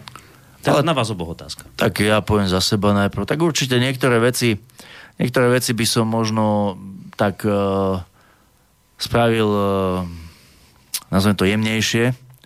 Týka sa to najmä niektorých investícií. Viete, my sme mnohé investície uh, so skúsenosťou, teda toho, že sme videli, ako sa, ako sa to jednoducho rozkrádalo v minulosti, tak sme veľmi opatrne k tým pristupovali. A áno, výsledkom potom bolo to, že niektoré investície boli trošku pozdržané, ale zabránili sme rozkrádaniu. Možno, že by som si povedal, že áno, e, pustíme to aj za cenu toho, že sa tam niekto mm-hmm. ukradne nie 40% ako v minulosti, ale možno 5%, ale tie veci by sme spravili, lebo ľudia na jednej strane áno hovoria, zastavte rozkrádanie celého štátu a tak ďalej, a na druhej strane potom povedia, no ale v tom mojom okolí sa až tak toho nespravilo, lenže ono to nie je vždy celkom jednoduché aj splniť podmienku toho, aby ste na 100% zabránili nejakému kšeftu, napríklad kartelovej dohode alebo nejakému biznisu, že sa tam nejaké firmy niečo dohodnú a na druhej strane to aj zrealizovali. Čiže v tejto veci by som asi nebol až tak prísny. To neznamená, že by sme púšťali nejaké kšefty, ale ale že by sme jednoducho... Trošku by ste riskli to. no. Áno, áno, áno, že by sme to trošku riskli, že proste správte to a skúsime to eliminovať na minimum. Pán Belusky, vy nejaké chyby vidíte na vás? No, Čo čo, sa stali? čo sa týka mňa osobne, Ja ja no, som... nemyslím osobne ako skôr strana. Ale, ale určite, chcete, určite môžete môžem povedať osobne, pretože tiež som nejaký čas pôsobil v basko kraji, najprv na pozícii riaditeľa úradu, potom na pozícii riaditeľa regionálnej správy ciest. Ja, ja to dám do takých dvoch rovín. Taká tá prvá rovina sú také tie také tie, takéto ekonomické pôsobenie, čo sa týka verejných obstarávaní, čo sa týka čerpania financií a tak ďalej. A takých tých strategických úloh, e, plnenia jednotlivých e, funkcií a tak ďalej. V tom si myslím, že sme my ako strana, alebo ani ja osobne neurobili nič, čo by sme neurobili inak znova. Mhm. Sú podľa mňa už len také menšie veci, či už na úrovni nejakých rozhodnutí alebo možno nejakých zmien, ktoré sme robili, ktoré my sme možno mohli spraviť inak alebo lepšie. No, samozrejme, kto nič nerobí, nič nepokazí. My sme za tie 4 roky spravili veľa práce, takže určite by sa veľa vecí dalo spraviť lepšie, ale ešte raz opakujem, tie strategické veci a tie veci, veci, ktoré sa týkali financií, si myslím, že sme spravili veľmi dobre. Aj na úrade, aj v regionálnej správe sme zaviedli veľa aj kontrolných mechanizmov, aj mechanizmov, ktoré zvyšovali transparentnosť mm. a vďaka tomu sme dokázali ušetriť veľké peniaze. No, jedna možno podľa mňa z tých akoby najdôležitejších rel- e, otázok dnešného večera znie takto. Zase vás budem trošku citovať. E, Je to pre nás podnet na sebareflexiu, teda výsledky volieb. E, Budeme sa neúspechom zaoberať, analyzovať po krajoch, okresoch a sídlach v regiónoch a budeme hľadať dôvody a príčiny, prečo je to tak, ako to je. To bude naša téma v najbližších týždňoch a mesiacoch. Tak, čo teda chystáte? Môžete nám už nejak viac niečo k tomu povedať, že aká, aká sebareflexia teda? Áno, ja som od si potom tejto predošlej, tejto predošlej otázke som to hodnotil tak z pozície mňa ako predsedu kraja, že čo by som spravil inak alebo neurobil inak. Ale z pozície strany, z pozície tej vnútornej, vnútornej sebareflexie po týchto voľbách musím povedať, že určite, určite uh, zintenzívnime určite zintenzívnime takú tú uh, komunikáciu s verejnosťou. By som povedal, že stranu tak otvoríme pre ľudí, aby naozaj ľudia videli, čo, čo viac robíme a o čo sa snažíme, čo je, čo je našim skutočným cieľom, že to nie je žiadny fašizmus, žiadna diktatúra, ale jednoducho chceme Slovensko postaviť opäť na nohy tak, aby mladí z neho nemuseli utekať a aby uh, tí, ktorí celý život pracovali a poctivo platili dania a odvody, mali teda skutočne zaručené právo na dôstojnú starobu a, a áno, me, médiám, ktoré vlastnia finančné skupiny a rôzny, uh, rôzne korporácie a bohatí ľudia sa to zjavne nebude páčiť, ale preto proti nám útočia. Čiže túto, túto stránku veci trošku ľuďom, ľuďom uh, tak viac vysvetľovať. Potom im jasne chceme dať odkaz, že naša strana skutočne nie je fašistická. Skutočne nie je fašistická. Žiaľ, na Slovensku dnes fašizmus a extrémizmus platí ako univerzálna nálepka na každého, ktorého, koho chceme potopiť a zničiť. No a potom, a to bude tá najdôležitejšia časť, sa ideme pozrieť aj na kvalitu našich vlastných ľudí a na kvalitu toho, čo v ďalších aj parlamentných voľbách, aj komunálnych voľbách ponúkneme Slovensku ako alternatívu národnú, kresťanskú a sociálnu. Ak tak, aby, nezrušia stranu. tak, aby tí ľudia boli naozaj pre voličov priateľnejší. Čo sa týka zrušenia strany, ja by som ja by som z tohto nejaké veľké obavy nemal, pretože, pretože aj tie udalosti, ktoré, ktoré v posledných dňoch sa odohrali, hovoria o tom, že naša strana naozaj uh, nie je extremistická a nie je žiadny zákonný dôvod na naše zrušenie. Poviem jeden príklad za všetky. Jeden z dôvodov, pre ktoré teda politický prokurátor dal návrh na zrušenie našej strany, bolo to, že nejakým spôsobom chceme viesť štatistiku o cigánskej kriminalite na Slovensku. A vidíme, že týždeň dozadu s tým tesne pred voľbami no. vyšiel minister vnútra Kaliňák. A takýchto podobných vecí by sme mohli zopakovať XYZ, to znamená, ak bude najvyšší súd a sudcovia, ak budú nezaujatí a budú používať rovnaký meter na všetkých, tak si myslím, že na Slovensku sú úplne iné strany zrelé na zrušenie, ani naša. A Pán Beluskuš už to naznačil pán Kotleba, možno vy to doplníte, že vy teraz vlastne máte trošku čas tak porozmýšľať nad rôznymi vecami. Bude teda aj nejaké upratovanie asi vo vlastnej strane.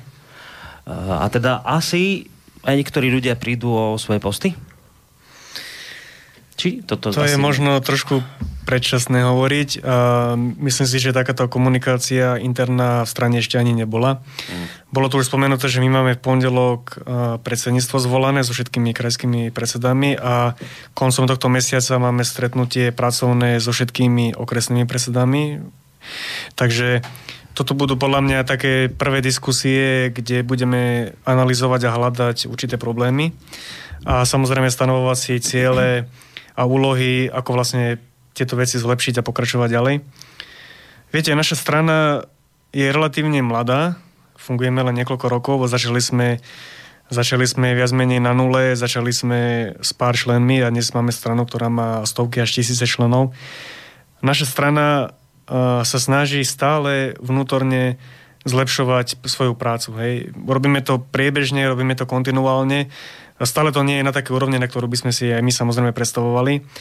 Ale ja verím tomu, že aj vďaka týmto voľbám a vďaka určitým zmenám, ktoré spravíme, dokážeme tú prácu ešte viac rozbehnúť a konečne sa dostaneme do stavu, kedy tá strana bude aj profesionálnejšia, aj bude lepšia možno marketingu, v komunikácii a hlavne v prezentácii a týchto veciach. Uh, posledná otázka na vás a potom dáme pesničku a potom to doklepneme poslucháčmi, lebo je to naozaj strašné, čo sa tu deje uh, zo strany poslucháčov.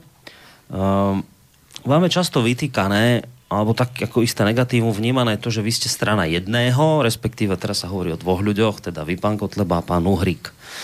A naznačuje sa, že vlastne, že to celé stojí a padá na vás. Tak tá prvá otázka je, že či si toto akoby uvedomujete, toto, túto kritiku, či ju tak nejak podobne vnímate a ak teda áno, že, že čo preto chcete spraviť, že aby ste nejaké ďalšie osobnosti povedzme dotiahli do strany, ale možno im poviete, že to tak nie je, tak sa pýtam, že čo, je na tomto pravdy, že to tak viac menej stojí a padá na vás zatiaľ. My takéto vnímanie samozrejme e, nejakým spôsobom pociťujeme a aj ho tak e, príjmame od tých ľudí, lebo však je to ich pohľad objektívny, z ich, alebo subjektívny, ale ako keby zvonku na nás. A teda okrem mňa a kolegu Milana Uhríka je v našej strane o mnoho viac schopných ľudí, ktorým aj v parlamente, aj pri nejakých verejných prezentáciách dávame priestor, či už je to Martin Belusky, Rastio Šlosár, alebo aj ďalší na krajských úrovniach. Len žiaľ, viete, médiá nám nedávajú priestor na to, aby sme mohli ukázať ľuďom aj nové tváre. Mňa ako župana nezavolali ani do jednej, do jednej živej televíznej diskusie napríklad rozprávať o, o výsledkoch našej práce, kde by mohli ísť v tom čase napríklad Martin Belusky alebo, alebo niekto iný z vedenia regionálnej správy ciest. Uh, nemáme priestor ani ako parlamentní poslanci ísť do nejakej diskusie, do ktorej volajú aj o mnoho menšie, dokonca aj neparlamentné strany. Čiže zavolajú nejaké neparlamentné KDH alebo Kolárovcov 3, 4, 5 krát nás nezavolajú ani raz a je potom veľmi ťažko Slovensku predstaviť ďalšie tváre našej strany, ďalších schopných ľudí, ale z tohto pohľadu ja vidím zase jedno obrovské pozitívum týchto volieb. Sami sme vnútorne zistili, ktorí ľudia majú aké možnosti, schopnosti, ktorí sú, ktorí sú naozaj že také skryté talenty a musím povedať, že obrovský, obrovský talent sa nám skrýva v našom kandidátovi na predsedu Žilinského samozprávneho kraja pánovi Saganovi. A určite bude Slovensko v najbližších mesiacoch o pánovi Saganovi ako členovi ľudovej strany Slovensko no, ešte počuť. On urobil dobrý výsledok v, v Žilinskom kraji, ale otázka je, že či to nebolo len tým, že meno má tak, ako má ten cyklista, viete, že známy to. Ja si myslím, že všetci ľudia, ktorí mali možnosť pána Sagana zažiť na mítingoch našej strany alebo v nejakom osobnom kontakte a diskusii, hneď pochopili, že to nie je o žiadnom mene, nie je to o tom, že by sa mal na niekoho podobať, ale o tom, že nie len, že ten človek je hodnotovo vyzretý, ale vie veľmi dobre uh, prezentovať svoje názory a aj po odbornej stránke v tých témach, ktorým sa venuje, je na tom veľmi dobre. No, uh, my na tom až tak dobre časovo zase nie sme, takže preto urobíme takú vec, že dám pesničku a po už naozaj splním to, čo som slúbil a, a zoberieme si potom, začneme vlastne tú záverečnú časť našej relácie telefonátmi, budem pomedzi to čítať aj maily, tak ako to vydá, takže Ostaňte s nami naďalej po pesničke. E, budeme pokračovať.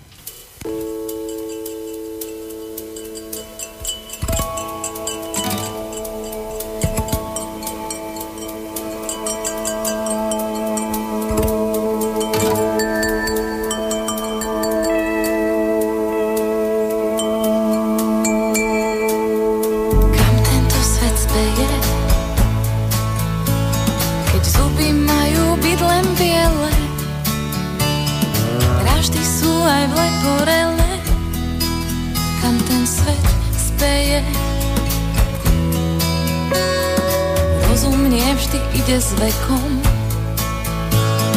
Závislí sme vždy na niekom,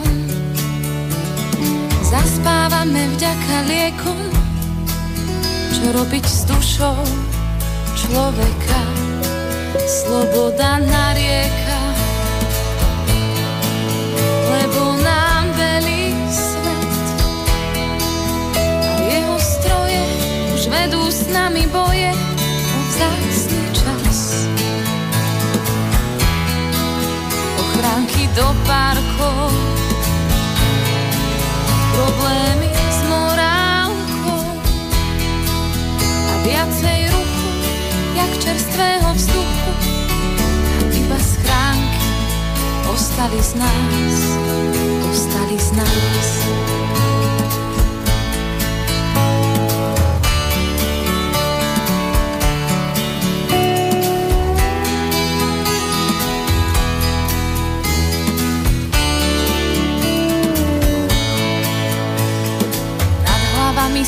dál krúži. Človek zvláštnym bohom slúži, zo žien sa stávajú muži, čo dobíjajú pevnosti. Hádame sa pre hlúposti,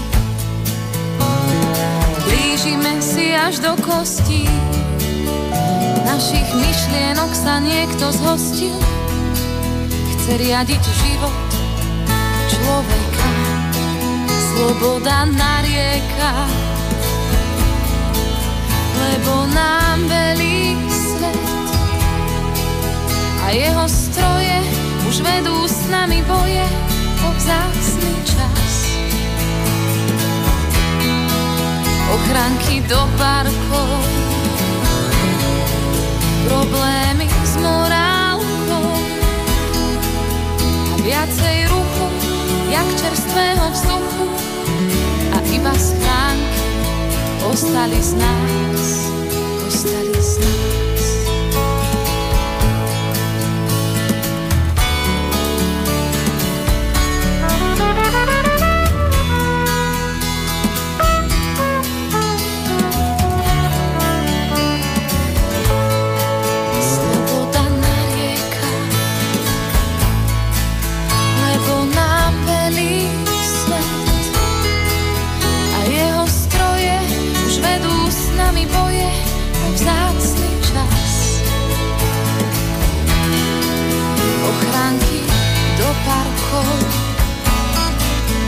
problémy s morálkou. A viacej ruchu, jak čerstvého vzduchu. A iba schránky ostali z nás, ostali z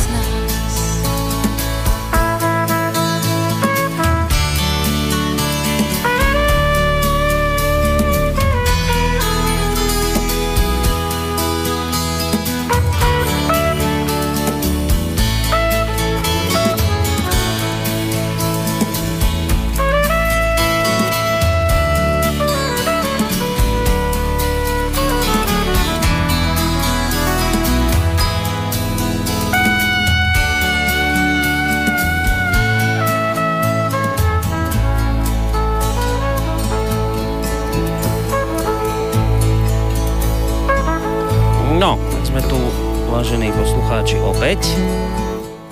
Tak vidíte, že čo slúbim, to aj splním. Tak ideme na, na otázky poslucháčov 048 381 0101. To je telefónne číslo ku nám do štúdia, ktoré je v tejto chvíli obsadené niekým, kto sa veľmi intenzívne už dlhšiu dobu snaží do tejto našej dnešnej relácie dotelefonovať. Chcem ešte predtým poprosiť e, poslucháčov, lebo ten zvyšok relácie teda už postavíme hlavne na vašich otázkach, aby ste počítali s tým, že mám tu zhruba 50 mailov, um, tak aby sa vlastne čo najviac e, vás, poslucháčov, dostalo k slovu, tak skúsme tomu prispôsobiť aj dĺžku tých telefonátov, naozaj nejak tak uh, v krátkosti vyjadriť otázku alebo názor. Ideme zistiť, či sa to podarí hneď prvému poslucháčovi. Príjemný dobrý večer. Dobrý večer, počujeme sa? Áno, počujeme. Áno, dobrý večer. Chcem vás všetkých pozdraviť, pána predsedu, pána podpredsedu, samozrejme vás, pán Lindner. A chcela by som v krátkosti. E, Martin Klus v televíznej relácii 5.11. teraz priznal, že na tom, aby porazili Mariana Kotlebu, tvrdo pracovali vyše pol roka. Čiže určite veľmi tvrdo pracovali, robili prednášky. Tieto mimovládky a zahraniční agenti majú prístup do škôl, robia prednášky, besedy a veľmi ovplyvňujú študentov. Študentov vymývajú im mozgy. To je jedna vec, že majú všade prístup, kde by prístup mať nemali. Po druhé, rada by som pripomenula aj to, že ako boli marené naše stretnutia s občanmi. Pre, e, zaplatili sme si miestnosť, regulérne zaplatili faktúru, prišli sme aj s občanmi na stretnutie a pol hodinu pred stretnutím, keď už boli všetci zhromaždení, nám oznámili, že naša akcia je, naše stretnutie sa ruší a peniaze, že nám vrátia. Takže to je ďalšia vec, ako e, bojkotovali všetky naše aktivity, zabraňovali nám stretnutia s občanom, občanmi a tak ďalej. A okrem toho ešte ďalej by som chcela povedať, že naši, my máme veľa schopných ľudí, len momentálne e, mnohí ľudia sa aj obávajú, pretože každý človek, ktorý je sympatizantom, ktorý sa verejne prihlási k sympatizovaniu k naš, našej strane, je ohrozený na existencii, hrozí mu vyhodenie z práce, strata kariéry a tak ďalej. No, skúsime aj otázku nejakú, alebo len ste tak, taký názor skôr ja chceli vyjadriť? Toto som dala teda ako také ešte tieto body na... Mm, na vedomie. No, ďakujeme, ďakujeme veľmi pekne. Takže neviem, chcete k tomu niečo dodať, sa nejak tak vyjadriť, alebo chcete hneď na ďalšie otázky ísť? Ja možno len jednou vetou, že teda pán Klus toho naozaj narozprával aj v parlamente veľa keď to ľudia nájdú na YouTube alebo niekde inde na internete, tak hneď budú vedieť, že koľká bije, čiže asi tak. No, i, ideme teraz na mailové otázky, budem ich čítať tak, ako prišli zo začiatku relácie, takže ak budete mať pocit, že na toto sme už odpovedali, tak to preskočíme. Ja, neviem, pán Belusky, ešte vy ste možno k tomu telefonátu. Nie, dobre. Tak, uh, píše nám Peter, ktorý má na vás hneď dve otázky. Prvá, čo hovorí pán Kotleba na skutočne fašistické, iredentistické snahy z SMK, hlavne jej predsedu iredentistického Menharta, ktorý povedal, že chce autonómiu po vzore Katalánska. Ja to považujem za katastrofálne, ak by sa to zrealizovalo. Chcem sa spýtať, e, čo na to pán Kotleba a aké kroky v tom mieni spraviť. Myslím, či aj niečo v parlamente k tomu povie. Poviem to na rovinu, už ma tí naši Maďari začínajú štvať. A to som teda povedal pekne, teraz som to preložil trošku. A či pán Kotleba vie, čo stvára Kristýna Morvaj z Jobiku v Komárne na stanici video je na YouTube, inak túto tému by mal podľa mňa sledovať najmä pán Uhrik prednostne? O, neviem, čo sa stvára na tej stanici v Komárne, ale tak budem sa kolegu Milana na to pýtať, ale čo sa týka tejto otázky, my máme veľa aj maďarských voličov, slušných ľudí, ktorí za svoju vlast pokladajú Slovensko a ktorí nemajú absolútne žiadny záujem o nejakú autonómiu alebo čokoľvek niečo podobné. Uh, táto téma je podľa mňa určená len na rozduchávanie vášni a ak to teda niektorý z týchto politikov vyťahol, tak, tak len vyslovene pred voľbami, aby, aby možno vyhecoval tých svojich, alebo ja neviem, rozprúdil zase ten nejaký taký, takú tú vášeň, ale to je samozrejme pre nás absolútne nepriateľné. To, to rozprávať sa o autonómii, to je, to je absolútne nepriateľná záležitosť a jednoducho hranice ešte aké také sú, ale sú neporušiteľné, nezmeniteľné a to ani o tom sa, ani ale nemôžeme sa, nie že o tom rozprávať a baviť, ale ani len sa nad tým zamýšľať, lebo to je niečo, čo nepripada do úvahy. No a tá druhá otázka, ja osobne som priamo z Trenčína a vaše aktivity v tomto meste a kraji sú priam katastrofálne, veď e, tu sú v zastúpení iba smeráci. Chcem sa spýtať, či tento kraj a hlavne mesto e, pána Kotlebu nezaujíma, lebo vidím veľmi, veľmi malú aktivitu a slabých lídrov. Treba tu nájsť predsedu, ako je Uhrík, alebo vy, pán Kotleba. Čo vy na to? No to je tá otázka, ešte zvihnem telefón, ale počkajte na linke, kým odpovie to pán Kotleba, že to je presne tá otázka, čo sme sa bavili pred pesničkou že teda vám vytýkajú strana jedného človeka, dvoch, že nejakú osobnosť by si pýtal e, do Trenčína. Ja ďakujem za tento podnet od poslucháča, pretože naozaj je to tak. Trenčianský kraj patrí jeden medzi teda jeden z najslabších našich krajov, aj čo týka zastúpenia, aj kvantity, aj kvality a určite budeme v rámci tej hĺbšej sebareflexie, ktorá nebude dňová ani týždňová, ale naozaj bude dlhodobejšia, budeme sa určite zamýšľať aj nad tým, že ako zlepšiť našu aktivitu a našu prezentáciu v Trenčianskom kraji. Takže ja to vnímam úplne rovnako a uh, dúfam, že ľudia pocítia ten rozdiel a tú zmenu. No a ešte PS dodáva prekopať štruktúry strany a v žiadnom prípade sa nevzdávajte mandátu v BBSK ani pán Uhrík. Pekne deduška Luntera sledujte a videá vešte, vesajte na net. Kradnúť začne o chvíľu, musí splácať niekoľko vykričníkov. K tomu nájdeme na telefonát. Dobrý večer. Dobrý večer, tu je Miro zo Žiliny.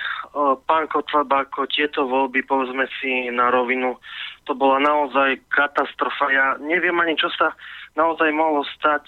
Viete, a viete, čo vlastne najhoršie, že ten skorumpovaný bolševický ba priam marxistický smer nahradil tento lavicový, oni vôbec nie sú že pravicový, lavicový, radikálny, liberálny, treťosektorovo slnečkarský až kiskoidný odpad po zaštitou médií, keďže sa a Olano vlastnia média, denník Gen, týždeň a teda, Markíza, Jojka ich podporuje a pod krídlami ich milovaného Andreja Kisku. Takže ja neviem skutočne, či je to tá daň za tie čísla, viete, ktoré myslím, či za toho TISA, nejakých ľudí, ktorí vám uh, kazia imič v strane. Neviem, musíte sa pán Kotleba reformovať, ja neviem, uh, pridať ľudí, ako je pán inžinier Belusky, Uhrik, Slosár, neviem, viac žien, odborníkov na ekonomiku, zdravotníctvo alebo aj odborníkov na tú zahraničnú politiku, pretože ak sa k nám, ak vlastne 2020, to sa obávam ako žien člen, že vlastne keď zostavia vládu SAS, Olano, KDH, Beblavého sekta alebo to progresívne Slovensko, tak to ja rovno, ja ako ateista hovorím, Boh nás ochraňuje. Takže akým spôsobom by som chcel vedieť, že nejakou reformáciou prejsť, alebo prilákať masy nejakých konzervatívnych ľudí, lebo ja neviem, tu v Žilini napríklad som vôbec nečakal, že táto o, Jurinová z tretieho sektora o, získa taký veľký počet hlasov som bol šokovaný. Ona absolútne je hlúpa. Ona ledva má dokončenú strednú školu, ľudia, čo ju poznajú, takú priemyslovku dokončila a ona absolútne, ona tam slubovala o nejakých veciach, ktoré ani ako županka nemôže zmeniť. Ona by mala postúpiť nejaké psychotesty. Takže toto je moja otázka. Dobre, ideme na odpoveď. Ďakujeme veľmi pekne. Do počutia, do Žiliny. No, počuli ste. Jakú reformu by poslucháč chcela. A zároveň sa ešte pýta, že či aj tam tie čísla, on zrejme narážal na tie šeky, sem tam TISO a tieto veci, či by sa to už nedalo nejako opustiť, že má tak pocit, že tam niekde stále akoby strácate. No a potom tá otázka tej, tej reformácie nejakej vašej strany, tak môžete sa k tomu a ja no, skúsim, skúsim telefón, ja... ale počkajte na linke, kým páni odpovedajú. Uh, skúsim aj ja pár vecí k tomuto povedať. Uh, taká prvá otázka, ktorú som zachytil, bola, že čo sa vlastne v tých regiónoch stalo. Na to poviem jednoducho, proste títo, tieto zlodejské strany sa proste pospájali, aby vytvorili väčšiu silu. Veď ako som aj, keď som čítal tie štatistiky, tak sme počuli, že tie štandardná opozícia a koaličné strany sa spojili tu v bansko kraji dokopy, v iných regiónoch v koaličné strany boli spolu, opozičné strany boli spolu, čiže my sme viac menej nemali súperov, ako to je v prípade napríklad parlamentných volieb, kde súperi 20-30 strán, ale my sme súperili v podstate s tromi, s tromi silnými súpermi a jeden z nich sú nezávislí kandidáti, koalícia spolu, opozícia spolu, takže uh, ale napriek tomu si myslím, že v tomto súboji sme nedopadli až tak zle, pretože už sme tu tie čísla prezentovali. Tá podpora v regiónoch stále je cítiť, aj keď sa to neprotavilo do počtu mandátov, či už poslancov alebo predsedov. A čo sa týka tej reformy, uh, ja s tým 100% súhlasím a naša strana, ja musím povedať, že postupuje postupuje kontinuálnu reformu, kontinuálnu zmenu. Proste naša strana, odkedy sme začali až doteraz, uh, sa veľmi zmenila a veľmi sa vyví, vyvíjala. A takisto ten vývoj a tie zmeny pokračujú ďalej. Vy ste hovorili napríklad, tá poslucháč rozprával o uh, nejakých zdravotníkoch, ekonomov a tak ďalej.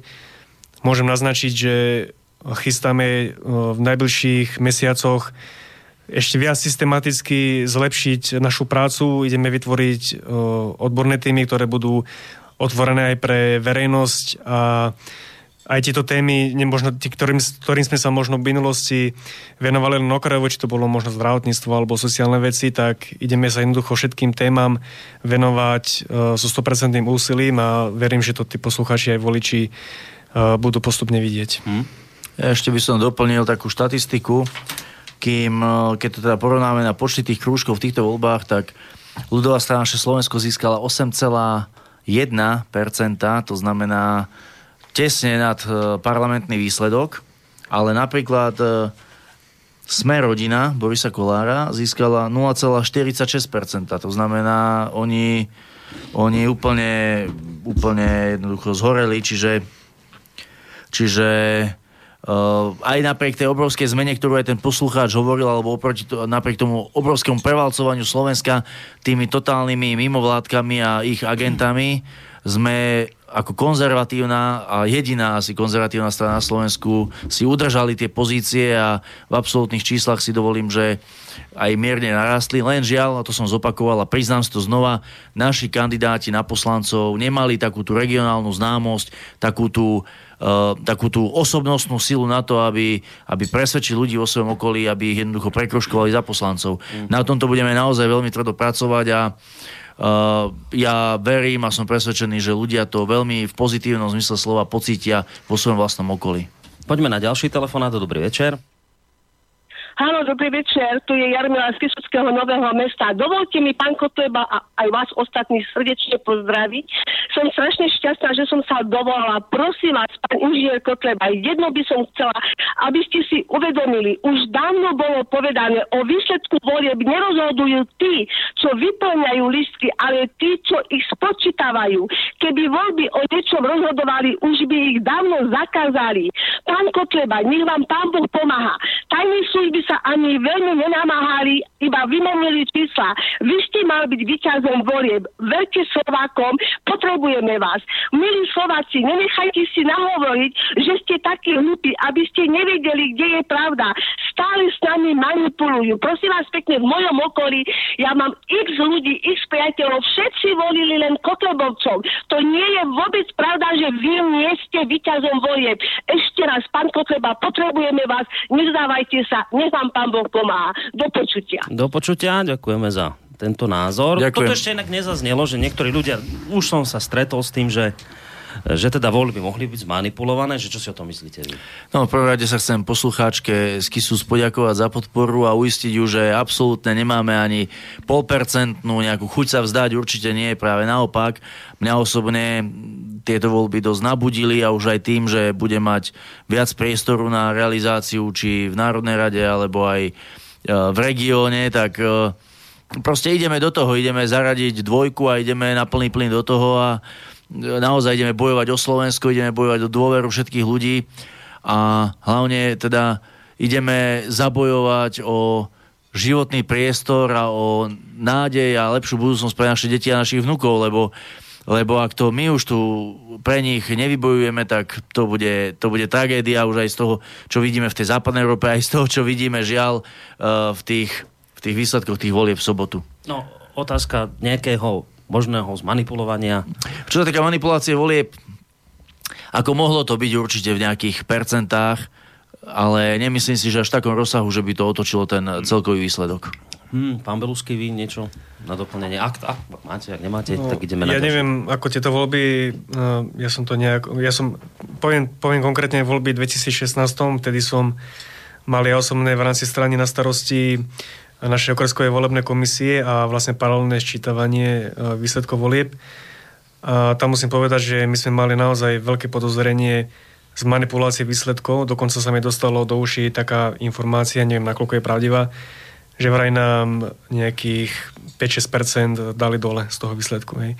To sú samozrejme veci, ktoré my nevieme dokázať, sú to veci, ktoré môžeme pocitovo mať, alebo ktoré môžeme mať nejaké informácie od nejakých zdrojov, ale ja si myslím, že tá možnosť tu existuje a je možné, že sa to aj robí.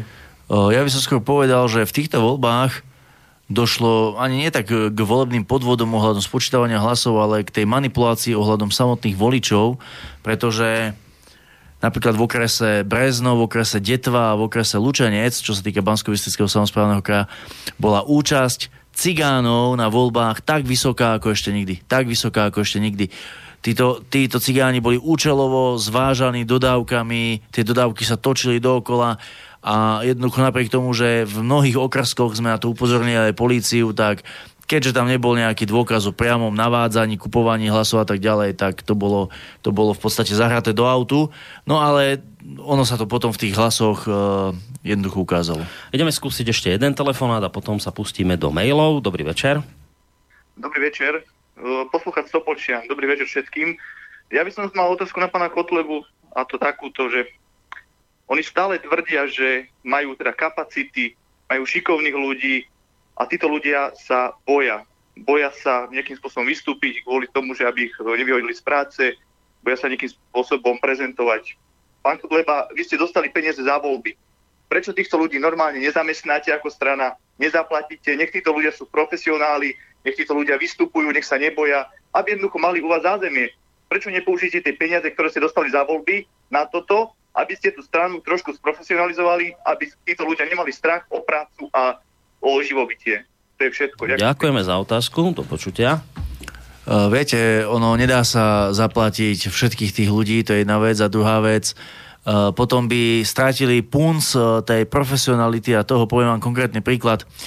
V bansko samozprávnom kraji za okres Banská Bystrica kandidoval za nás riaditeľ uh, alebo vedúci obchodného domu, nebudem menovať, uh, v Brezne a po voľbách, už na druhý deň, už pondelok, vlastne prvý pracovný deň po voľbách, mu z ústredia spoločnosti prišlo to, že jednoducho e, či to bol správny ťah, že si budú musieť rozmyslieť, či majú s ním chuť spolupracovať v budúcnosti a tak ďalej. Pritom ten človek bol ako vedúci, ako odborník bol nespochybniteľný, nespochybniteľný, ale mal odvahu sa politicky angažovať, mal odvahu ukázať vo svojom okolí na veci, ktoré Eh, chceme zmeniť a nedával si servitku pred ústa a tá reakcia prišla okamžite. Čiže my tie obavy tých ľudí chápeme a podľa toho sa aj snažíme zariadiť. Ale aj kolega Belusky už, už spomínal v tejto relácii, že chystáme takú novinku aj v rámci zvýšenia odbornosti našich, našej strany ako také a v rámci v rámci tejto záležitosti určite to pôjde aj touto cestou, ktorú ste spomenuli vy, ale to musí byť len ako keby doplnok, to nemôže byť, to nemôže byť gro alebo ako keby základňa toho celého, lebo takto sa to stavať naozaj nedá. Ja ešte doplním jednu informáciu. Mm, ono počet ľudí, ktorí sa k nám priznáva, sa vie veľmi dobre merať vlastne počtom kandidátov, ktorých máme. A tu môžeme vidieť, že za posledné roky aj vlastne teraz v týchto voľbách sa ukázalo, že počet kandidátov, ktorých máme a musím povedať, že nemali sme problém si vyberať, pretože naozaj sme tých záujemcov z regiónov mali veľmi veľa, takže si myslím, že tí ľudia sa možno prestávajú báť a neboja sa možno potom našu stranu napísať a takéto veci, čo sa týka týchto problémov, tak si myslím, že to postupne prestáva. Hej, ale to platenie z tých peniazí je teda nereálne, že to by sa ne... To určite nie je plošný, plošný nejaký recept. Hej. Ja ešte takú maličkosť na záver, alebo teda k tejto otázke. Napriek tomu, že teda mnohé médiá, mnohé médiá sa snažili vykresliť, že sme, teda ten výsledok, že sme úplne zhoreli a tak ďalej, tak uh, práve po voľbách sa veľmi výrazne zvýšil záujem ľudí o vstup do ľudovej strany naše Slovensko, takže z tohto pohľadu som naozaj spokojný a sme pripravení sa konfrontovať aj v otázke členstva a stranických štruktúr so všetkými parlamentnými stranami. Ideme na maily, tak s tými telefonátmi teraz počkajte. Pozdravujem do štúdia. Chcel by som sa opýtať pána Kotlebu, či ako strana plánujú zmeny v oblasti marketingu, nakoľko v minulom období bol značne poddimenzovaný, respektíve zanedbávaný a to je napriek tomu, že žijeme v dobe, kedy to bez dobrého marketingu jednoducho nejde. Pritom napríklad online marketing, sociálne siete, e-mail marketing nevyžaduje vysoké náklady a je veľmi efektívny. Takže čo plánujete v otázke marketingu urobiť? Ono, my si túto e, slabinu uvedomujeme, ale žiaľ, ani na tom internete už nie je celkom sloboda a neplatia tam demokratické princípy, pretože začalo to pred parlamentnými voľbami a stupňovalo sa to až po tieto voľby. E, nám rušili facebookové stránky, mnoho facebookových strán, stránok, na ktorých boli 10 tisíce priaznivcov, e, vypínali nám, vypínali nám fanúšikovské weby, rušili, veď boli sme tu aj svetkami, svetkami tu v Slobodnom vysielači, keď rušili aj vaše vlastné vysielanie, uh, keď som ja osobne tu bol ako účastník. Čiže viete, aj ten internet už zďaleka nie je taký slobodný, ako bol možno pred ešte takými piatimi rokmi a je veľmi ťažké robiť uh, takúto internetovú osvetu, ja to nechcem nazvať kampaň, ale osvetu a otvárať ľuďom oči, keď niečo vybudujete a potom nejaký zaplatený človek na príkaz niekoho z hora vám to jedným kliknutím vypne. Čiže my si toto uvedomujeme, o to viacej pôjdeme za ľuďmi, o to viacej pôjdeme do regiónov a áno, je to pravda, budeme musieť zlepšiť ten marketing a naozaj na tom budeme pracovať. Že by ste nejaké marketingové uh, spoločnosti oslovili, nejaký komplot, advertising, čo? Áno, áno, áno. Ale to je známa firma. Áno, to je najznámejšia, najznámejšia, najvyšší level týchto spoločností je úspešný Majdan na Ukrajine. Eh, to je vlastne firma, ktorá robila, eh, ktorá robila celý ten marketingový servis pánovi Kiskovi vo voľbách a potom vlastne teraz aj pánovi Lunterovi. Áno, však ich spája jeden príbeh, jedna firma, uh, jedni, som to jedni, daň, jedni dane. Tak som to preto tak položartovne, aj keď teda asi to nebol dobrý žart. No, uh, otázky dve na vás. Kotleba, neuvažujete podať sťažnosť na Ústavný súd Slovenskej republiky za marenie volieb do VUC prezidentom Kiskom v čase moratória? Termín na podanie tejto sťažnosti je vlastne do budúcej stredy a toto bude jedna z tém toho predsedníctva v pondelok, takže určite zvažujeme všetky možnosti, ale dnes by som nechcel predbiehať udalosti. No a druhá otázka, či neuvažujete podať stiažnosť na ústavný súd za marenie volebnej kampane, neumožnenie stretnutia s občanmi v predvolebnej kampani do VUC? To boli asi tie rušenia. Áno, my sme, my sme už aj podali pár trestných oznámení v súvislosti s priebehom volieb a predvolebnej kampane a možno, že ešte nejaké, nejaké ďalšie podáme, ale viete, na Slovensku dnes nie je právny štát a uh, jednoducho dovolať sa spravodlivosti dovolať sa spravodlivosti vôbec nie je jednoduché.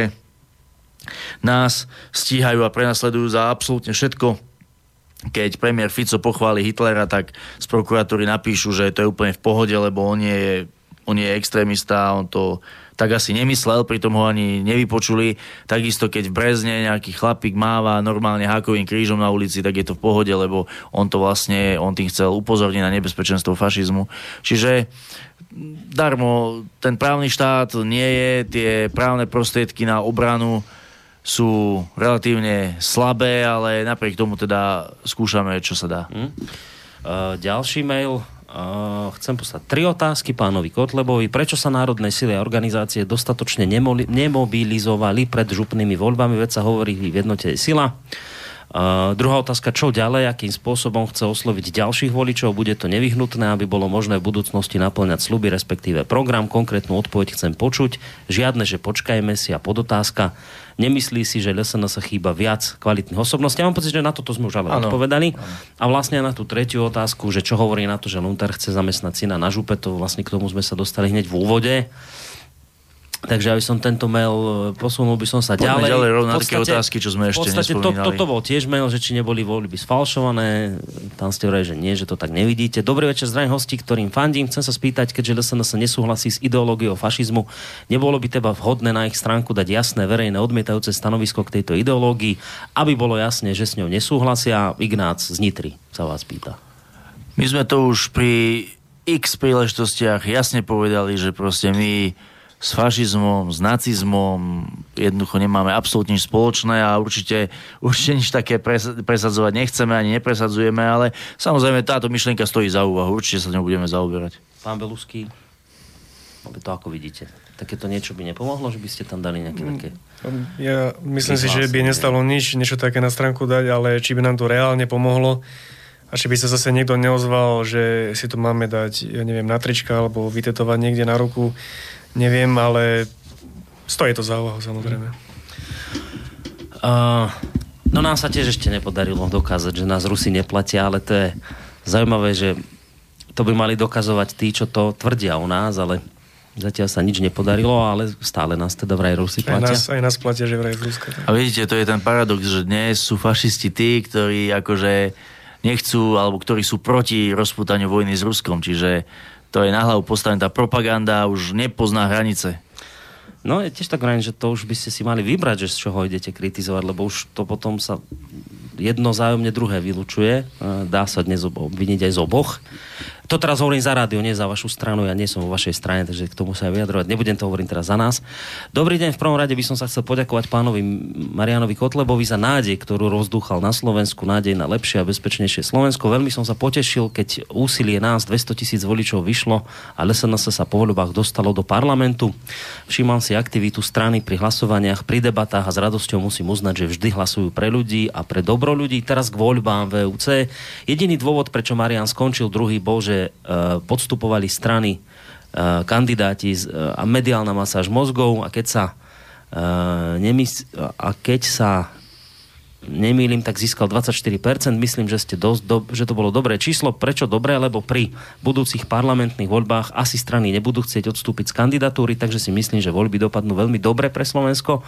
PS, Kiska a Lunter sa objímali, ako keby mali usporiadať dúhový pochod. Možno sa už spolu e, zabalili do modrej handry v postielke a pridali sa e, k ním Lorenz a Kalmu. Zdržím palce Mariana, ďakujem za nás ľudí, že bojuješ, som z Bratislavy a som sklamaný celkovo z VUC, že nám v BA bude asi viať dúhová vlajka a všade budú plagáty s jadrovými fyzikmi spoza stredozemného mora, ktoré vyhrali liberáli. Nevadí, nevadí boj pokračuje a my sa nevzdáme. Lubo. Ďakujem za podporu a keď poslucháč spomenul to objímanie sa prezidenta s pánom Monterom, tak ak si poslucháči nájdú v archíve na internete tie zábery z tých televízií, ktoré to odvysielali, keď vystúpil z tej limuzíny a sa tam objímali, tak veľmi pekne vidno, že to bolo pred miestom, kde sa v Banskej Bystrici schádza Rotary Club. Takže netreba tam už viac k tomu komentárov, neboli to náhodné chvíle a ono to všetko pekne do seba zapadá ako taká mozaika. Je len na nás a na všetkých teda občanoch Slovenska, ktorým to nie je lahostajné, aby, aby si naozaj otvorili oči, aby sme spoločne ešte to Slovensko pre tie naše deti a našich vnúkov zachránili. Toto by bola skôr otázka na uh, pána Luntera, ktorú sa pýta Jan, že koľko stála Lunterová kampaň. Čítal som, že cca 250 až 300 tisíc eur. Som zvedavý, za aké obdobie sa Lunterovi vráti jeho investície, aj keď kto vie, kto platil jeho kampaň. Toto, možno, že taká otázka na vás, že vás to koľko stálo, vaša kampaň? My sme pôvodne mali rozpočet 75 tisíc, ten sme ale výrazne prekročili cez transparentný účet a to bolo zhruba nejakých 150 tisíc, ale na celé Slovensko, nie na jeden samozprávny kraj. Uh, ďalšia otázka od Mariany. Pán Kodleba, chcem sa spýtať, prečo na Slovensku sa šíria Sorošové mítingy sionistov v rôznych krajoch a keď sa tam objaví sympatizanti SNS, tak sa organizátori sionisti naštvú a nazývajú vás fašistami, ako aj mafián CIA, pán Kiska. Prečo na Slovensku vyvolávajú napätie sionisti a potom prichádzajú ako urovnávači konfliktov, ľudia ich volia a potom si obsadzujú teplé miestečka v politike. Poprvé, to už Slovania sú takí blbí, že nevidia na Slovensku sionistov. Po druhé, stále sa ospevujú iba sionisti Izraela, ako ich mučili a zabíjali a iné rasy neospevujú, ako napríklad zabíjanie Arabov. zabíjanie Vietnamcov, zabíjanie Juhoslovancov, zabíjanie Japoncov, zabíjanie Indiánov. To tie rasy nemajú financie ako Soroš na vykonávanie mítingov po celej Zemeguli, alebo ich Izrael a USA odplatia za neuskutočnenie mítingov, teda umlčia ich, kedy a to už koniec, že kedy sa už národy a rasy prebudia, začnú vykonávať mítingy a poukážu na teror sionistov Izraela a sionistov USA. Nesúvisí to síce nejak extrémne s našou dnešnou témou, ktorou sú voľby do VUC, ale ak sa vám chce, môžete takto globálnejšie. Teda ja by som to, ja by som to inak ďakujem za tú otázku, podľa mňa je veľmi trefná. Ja by som to zhrnul, to najväčšie zlo dnes po Slovensku chodí a tvári sa ako najväčšie dobro. Žiaľ, zlo pod pláštikom alebo pod maskou usmiatých politikov, tých najkrajších na billboardoch dnes ponúka ľuďom E, víziu samých seba, že sú, že sú tí najkrajší a jediní a ľudia s manipulovanými médiami im to veria. Ich cieľ a cieľ celej tej sorošovskej agendy nie je nič iné, len e, zničiť národnú identitu štátov v Európe, domiešať to, priviesť e, Európu do totálneho chaosu, aby potom z toho mohla vzniknúť nová svetovláda. Ale to asi tí, ktorí sa tomu venujú, vedia a je povinnosťou všetkých, ktorí o tom čo len trošku tušia, aby rozširovali tieto informácie vo svojom okruhu známych a ono, ono potom ešte stále je nádej, že to Slovensko si uchránime a že aj tie teda slovanské národy uh, zostanú existovať a nezaniknú a nebudú proste rozprášené, lebo o to ide. No opäť platí, že pán Belusky, keď máte chuť niečo doplniť, tak môžete. Ja len doplním jednu informáciu, ktorú som ja zaznamenal v poslednej dobe sa v Európe začalo organizovať dosť veľa konferencií zase proti Sorošovi, respektíve proti Sorošovským organizáciám. Uh, začiatkom tohto roka sa jedna konala v Maďarsku Budapešti, kde som sa ja zúčastnil.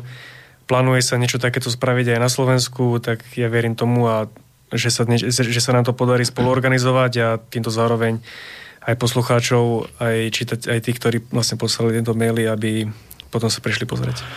Ďalší mail. Dobrý večer, pán Kotleva. Výsledky sobotnejších volieb nepokladám za vašu prehru. Skončili ste druhý s 23% a vzhľadom na to, že ste čelili obrovskej presile až 7 strán, ktoré podporili Luntera a mediálna propaganda proti vám, to bol pekný výsledok, ale napriek tomu mnohí to pokladajú za prehru aj preto, že napríklad boli zvolení len dvaja poslanci za LSNS, preto bude potrebné, počkajte, zodvihnem telefón, len počkajte, kým ten mail dočítam.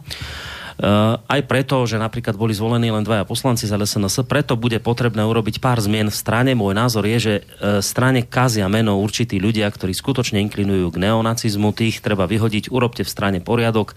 Ďalej si myslím, že by ste mali stranu viac propagovať. Mám taký pocit, že máte slabý marketingový tím, propagačné materiály a videá iných strán na mňa na Facebooku stále vyskakujú, ale LSNS nie. Viem, že vám zrušili účty, ale treba založiť ďalšie a vyvarovať sa porušeniam reklamy. E, ďalšia chyba je, že pri útokoch na vás sa nebránite. Príkladom je Kiska pred voľbami, keď vás neustále označoval za fašistov a vy ste boli ticho. Taktiež, keď e, vás, e, keď vás neustále taktiež, keď vám zakazovali predvolebné stretnutia, mali ste z toho urobiť doslova cirkus, aby celé Slovensko videlo, v akom totalitnom režime žijeme. Taktiež by ste mali mali byť aktívnejší aj na parlamentnej úrovni. Neriešte stále cigánov, riešte aj korupciu, odhaľujte kauzy vládnej garnitúry a hlavne vyjadrujte sa ku všetkým veciam, čo sa dejú, lebo sa mi zdá, že sa k ničomu nevyjadrujete, nerobíte takmer žiadne tlačovky, nepropagujete svoju prácu. Keď bola kauza Bašternák, nevyjadrovali ste sa, keď bola kauza daňové podvody Kisku, tiež ste sa nevyjadrovali. Toto treba zmeniť, treba byť aktívny, neberte to ako kritiku, ale ako radu. Chcem, aby SNS napredovala a získala čím viac voličov. Verím, že v parlamentných voľbách, voľbách zvíťazíme. Prajem ešte pekný zvyšok večera. Ďakujem za podnetnú otázku. My si tieto veci uvedomujeme, ale zase musím povedať aj to, že nie je celkom pravda, že sme ticho a sme neaktívni a nerobíme. Uh, napríklad ten boj s korupciou. V bansko samozprávnom kraji sme za 4 roky podali 38 trestných oznámení uh, na margo rozkrádania kraja a podozrenia z nejakých, nejakých korupčných a zlodejských praktík. Eh, keď sme o tom informovali na niekoľkých tlačových konferenciách, nič z toho sa nedostalo na verejnosť. Takisto, keď išlo o daňové kauzy prezidenta a všetci rozprávali, že ako je potrebné, aby za toto prezident pikal, aby bol odvolaný a tak ďalej, my jediní sme nabrali odvahu a dali v parlamente žiadosť o to, aby sa do rokovania Národnej rady zaradil bod odvola- vyhlásenie referenda o odvolaní prezidenta práve z dôvodu týchto daňových, daňových e, škandálov. Samozrejme, všetky ostatné strany to zmietli z programu rokovania, ani o tom sa nerokovalo a médiá, ktoré tam aj boli a ktoré jednoducho videli a mali možnosť ľudí informovať, ľudí neinformovali. Čiže, čiže naozaj ono, my sme v takej situácii, že keď sa jedná o výsledky našej práce, tak sme v totálnej mediálnej blokáde a naopak, keď nás treba zosmiešniť a e, potopiť, tak vtedy idú všetci úplne naplno, ale to znova sa nestiažujem, iba konštatujem realitu. My si to uvedomujeme presne tak, ako to ten poslucháč definoval a skutočne chceme začať e, robiť úplne na inej úrovni. No, skúsime teraz pre zmenu telefonát. Dobrý večer. Pekný večer, prajem. No, počujeme sa? Áno, počujeme. Dobre. Tu by som jednu takú vec, že mm, pán Kodleba sa dištancuje od fašizmu a pripomenú tú nešťastnú príhodu s tými číslami, ako tých 1488, že neviem, koho to bol nápad, že mohli sa takýchto vecí vyvárovať, lebo to je tak, ako keď niekto rozdáva zmrzlinu zadarmo a nikto to nechváli, tak budem pri tom hajlovať, aby, aby videli, že rozdávam zmrzlinu zadarmo. No a ešte e, k, e, takéto, že ono, um, bolo to nešťastné, ale nie sú prví, keď bola mena peňazí, teda výmena za eura, tak eh, kurz koruny bol 30,126 a nedávno som na jednej v televízii, tam bolo tiež sa dvaja makléri v Amerike um, končili číslo kosa 26 a ten druhý sa spýtal, vy ste žid? Áno, že ja som uh, žid, tak sa na tom nejak dohodli. Neviem, čo to znamená v židovstve, tá 126 ale evidentne je to nejaké označenie ich nejakého spôsobu, že máme to pod kontrolou alebo takto. Akože či, či to um, vedia o tom, či mi vedia povedať, či to číslo niečo znamená ako 126. No, Toľko, ďakujem. dobre, ďakujem pekne.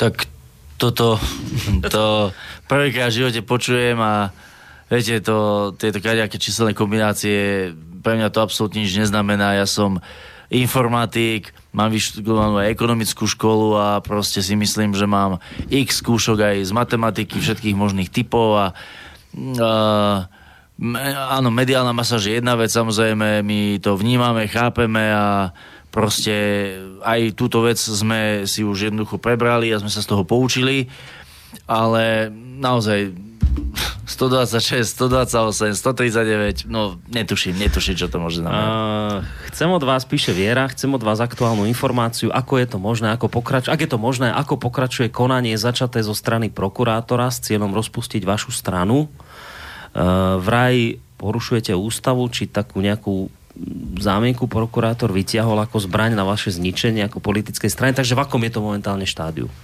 Štádiu je to takom, že my sme ešte niekedy 6. septembra dali veľmi obsiahle vyjadrenie pre najvyšší súd. To samotné vyjadrenie malo asi 125 alebo koľko strán, plus bolo tam zhruba 1000 strán príloha dôkazov. Najvyšší súd to prijal a teraz asi pravdepodobne to dal zase na prokuratúru na vyjadrenie a potom ešte my by sme sa k tomu mali vyjadriť. Zatiaľ máme len takéto informácie, nič bližšie o tom nevieme, nič bližšie nám zatiaľ neprišlo, takže čakáme. Pán predseda, nie je príčinou týchto výsledkov aj to, že ste sa dostatočne nebráni. To je zase tá otázka, čo už zaznela voči tým okydávaniam. Mňa, keby dáky kriminálnik a úžerník označoval za fašistu, asi by som trochu skákal. Uh, pozdravujem pána Kotlebu, myslím, že by sa mu zišli ľudia, čo vedia robiť politiku, má o svojej strane ľudí, ktorí by mohli zaujať ministerské posty, to je otázka. Uh, mám na to dostat, má na to dostatočne kompetentných ľudí. Mohol by sa totiž stať, že sa jedného dňa LSNS dostane do vlády a bude vládnuť nekompetentne, čím by sa natrvalo zdiskreditovala a celé jej doterajšie pôsobenie by šlo do strate. Načítal som tiež, že nejakí ľudia boli zo strany vylúčení za to, že sú za odluku cirkvi od štátu. Je to podľa mňa chyba vyhadzovať ľudí zo strany za ich, ich presvedčenia. Strana pána Kotlebu tiež má slabé vzťahy s verejnosťou, teda PR, ako sa tomu hovorí. Nestačí len poukazovať na problémy, treba mať aj riešenia a tie treba vedieť predať. Čiže okrem vystupovania by LSN sa mohla zlepšiť aj tzv. cielenú komunikáciu, ako sa tomu v marketingu a reklame hovorí. Tak či tak pre pánovi Kotlebovi veľa úspechov, stále som na vašej strane, napísal Marek. No, otázka, či máte prípadne nejakých ľudí, ktorí by ste mohli dať ako ministrov do... Ďakujem pekne. Uh, ja by som sa práve tej nekompetentnosti nebal, pretože v tom Bystrickom kraji sme to dokázali a aj bez podpory poslancov, že jednoducho vieme narábať s verejnými zdrojmi, vieme uh, zabrániť rozkrádaniu kraja, rozkrádaniu štátu a vieme poskytnúť na tie správne miesta alebo na tie miesta, potrebné miesta tých správnych ľudí, takých, ktorí majú aj nielen schopnosti, ale aj charakter na to, aby sa nenechali uh, prevalcovať tou, tou korupčno nejakou biznisovou, korupčno biznisovou, biznisovým nejakým pokušením. A na tie ministerstva by sme určite vedeli dať ľudí takých, že by boli kvalitatívne aj, aj osobnostne na vyššej úrovni ako to, čo je tam dnes. Ako to, čo je tam dnes, lebo ľudia majú takú predstavu, že minister musí byť špičkový odborník a vidíme, čo všetci tí špičkoví odborníci s našou republikou so Slovenskom dokázali. Za 25 rokov vytvorili 44 miliard dlhu, zničili zdravotníctvo, zničili sociálny systém, uh, polnohospodárstvo, energetiku, čiže taký odborník vie byť naozaj aj tam z Krasnorského podradia z osady, ale my máme ľudí, ktorí by postupne, neviem, že naraz, ale postupne dostali opäť na nohy. No, mali by sme končiť. Ale mám tu asi 60 mailov. Tak ale poprosím vás, čítajte len také, ktoré ešte sme tému, no, ani tie, čo sme už tému hovorili, tak už ich ani však, nečítajte. No veď dobre, vedľa na to zistím, až keď ich čítam, že už to bolo, tak. viete. No, a, lebo nestíhame. Nie, však keď mi poviete, že končíme, tak však nič sa nestane. Ešte tak... pol hodinu, Aha, pol hodinu dobre. ešte máme, no. Dobre, ja no. tu vždy viete natiahnuť. Dobre, tak ideme ďalej. Uh, vidíte, ten som hneď preskočil, lebo to je len nejaký link ako sa to už pekne míňa. No, dobrý večer. Podľa mňa najväčším šokom týchto volieb bol Košický kraj, kde prehral Ficov Fešák Ríško, ktorý to asi ja neviem, čom nečakal. Pán Kotleba prehru pravdepodobne pri tom hone na Čarnenice aj čakal. Čakali ste? Zrátali ste s tým, že môže tak? Samozrejme, my sme rátali so všetkými alternatívami. Nie sme nejakí zasnení idealisti, ale sme tvrdí realisti a keď bojujete jeden proti siedmým, spolu s prezidentom a všetkými médiami, tak musíte rátať s tým, že to nemusí výjsť. Kritický mail idem prečítať. Dajte. Chcel by som poprosiť pána Kotlebu o úprimnú a otvorenú odpoveď. Máte v pláne si uzurpovať moc? Máte na to morálne právo? Prečo nehovoríte o zmene volebného systému, aby do NRSR mohli kandidovať aj nezávislí kandidáti bez politickej strany? Aký je váš úprimný pohľad na priamu demokraciu? Sme príliš e, zblblí a nepripravení na ňu? Otázka. Nie sú náhodou tie reči o neonacizme na vás oprávnené, keď ste opakovane dali kandidovať Rastislava Rogela, ktorý preukázateľne na videu hajloval, aj spieval o tom, čo jeho tetovanie hákového kríža na ramene, čo jeho slova židovskej pandravy, či reagujete len keď sú slovenské pandravy. Myslím, že znova e, budete teraz hrať divadielko, že o tom neviete, ale dajte si do Google alebo YouTube Rogel, kľudne aj teraz, keď treba, do vysielania pán Koroni. E, či to schválne chcete provokovať takýmito ľuďmi, alebo nedávny prípad váš kandidát do Prešovského kraja, pán Gerba a jeho slová, že e, pec pre Židov je OK, ešte aj s gramatickou chybou, alebo opakovane ste dali kandidovať Andrea Medveckého, ktorého ste paradoxne stiahli uh, z NRSR za trestné stíhanie. Robíte, sú, robíte si srandu s voličov, nepostavili ste si proti sebe niektorých svojich voličov zásahmi do divadla tanca. Robili by ste takéto zásahy aj na iné divadlá a kultúru? Ďakujem pekne za odpoveď. Tam bolo hneď niekoľko otázok. Ja som sa v tých otázkach Mareka. úplne stratil, lebo toho bolo naozaj veľa, tak zodpoviem aspoň to, čo som si nejakým spôsobom zapamätal, keď tak potom mi to môžete kľudne pripomenúť. My určite si nechceme, nemienime a neplánujeme uzurpovať moc. Chceme samozrejme získať podiel na moci v Slovenskej republike prostredníctvom demokratických volieb, keď nám ľudia dajú dôveru, aby sme mohli ovládať niektoré, niektoré časti štátu, tak e, samozrejme tú zodpovednosť príjmeme. Keď nám tú dôveru nedajú, tak zodpovednosť mať nebudeme. Čo sa týka... Uh, Rogel napríklad. Čo sa týka Rastia Rogela, tak viete, porovnávať alebo pýtať sa ma na nejakého tetovania a podobné veci, to je trošku, to je trošku pod moju úroveň si myslím. Ja uh, ho poznám ako človeka, ktorý si drží svoje slovo, ako človeka, ktorý uh, je obľúbený medzi zamestnancami svojich podnikov, ako človeka, ktorý uh, napriek obrovskej mediálnej propagande a linču voči jeho osobe nestratil svoju tvár. To, že spravil v minulosti možno nejaké chyby, každý robíme chyby, nikto nie je úplne bez viny a nikto nie je úplne ideálny a uh, takto sa na to treba pozerať. Samozrejme, je, o tom je tá demokracia, o tom je tá sloboda, že keď sa mi niekto nepáči, napríklad aj v týchto uh, budskárskych voľbách, tak mu proste nedám ten hlas, nedám mu ten krúžok a my to akceptujeme. Čo sa týka, čo sa týka uh, toho, že či sme si nepoštvali nejakých ľudí uh, tou kritikou štúdia tanca, tak znova musím povedať, to je vec, za ktorou si jednoznačne stojím a všetci tí ľudia, ktorí videli tie vystúpenia, tak uh, musia uznať, že to je proste katastrofa. bansko samozprávny kraj na financovanie tejto katastrofy dal za posledné 4 roky napriek môjmu nesúhlasu 640 tisíc eur, pretože jednoducho poslanci za smer KDH to uh, schválili, zrušili moje veto a obetovali na to 640 tisíc eur, to znamená 20 miliónov slovenských korún. S tým sa nedá súhlasiť. Ešte, čo sa, čo sa ten poslucháč e, Medvecký tam ešte bol, že ste ho vlastne dali kandidovať, hoci ste ho stiahli z NRSR pre, pre trestné stíhanie. Či si robíte srandu z voličov? Nerobíme si srandu z voličov. Medveckého sme z Národnej rady stiahli kvôli tomu, že v čase, keď, keď uh, sa podávali prihlášky na kandidátku do Národnej rady, tak nás neinformoval o uh, tom uh, o tom trestnom stíhaní voči jeho osobe a toto bolo z našej strany považované závažný dôvod na to, aby sme ho stiahli. V týchto voľbách sa už nič také nestalo, takže nebol na to dôvod. Čiže to sú úplne jasné pravidlá a myslím, že tam nie je čo ďalej riešiť. Ešte nejaká otázka bola? Myslím, že asi všetko. Ja by som ešte na jednu vec zareagoval, bola tam otázka ohľadne priamej demokracie tak um, Áno.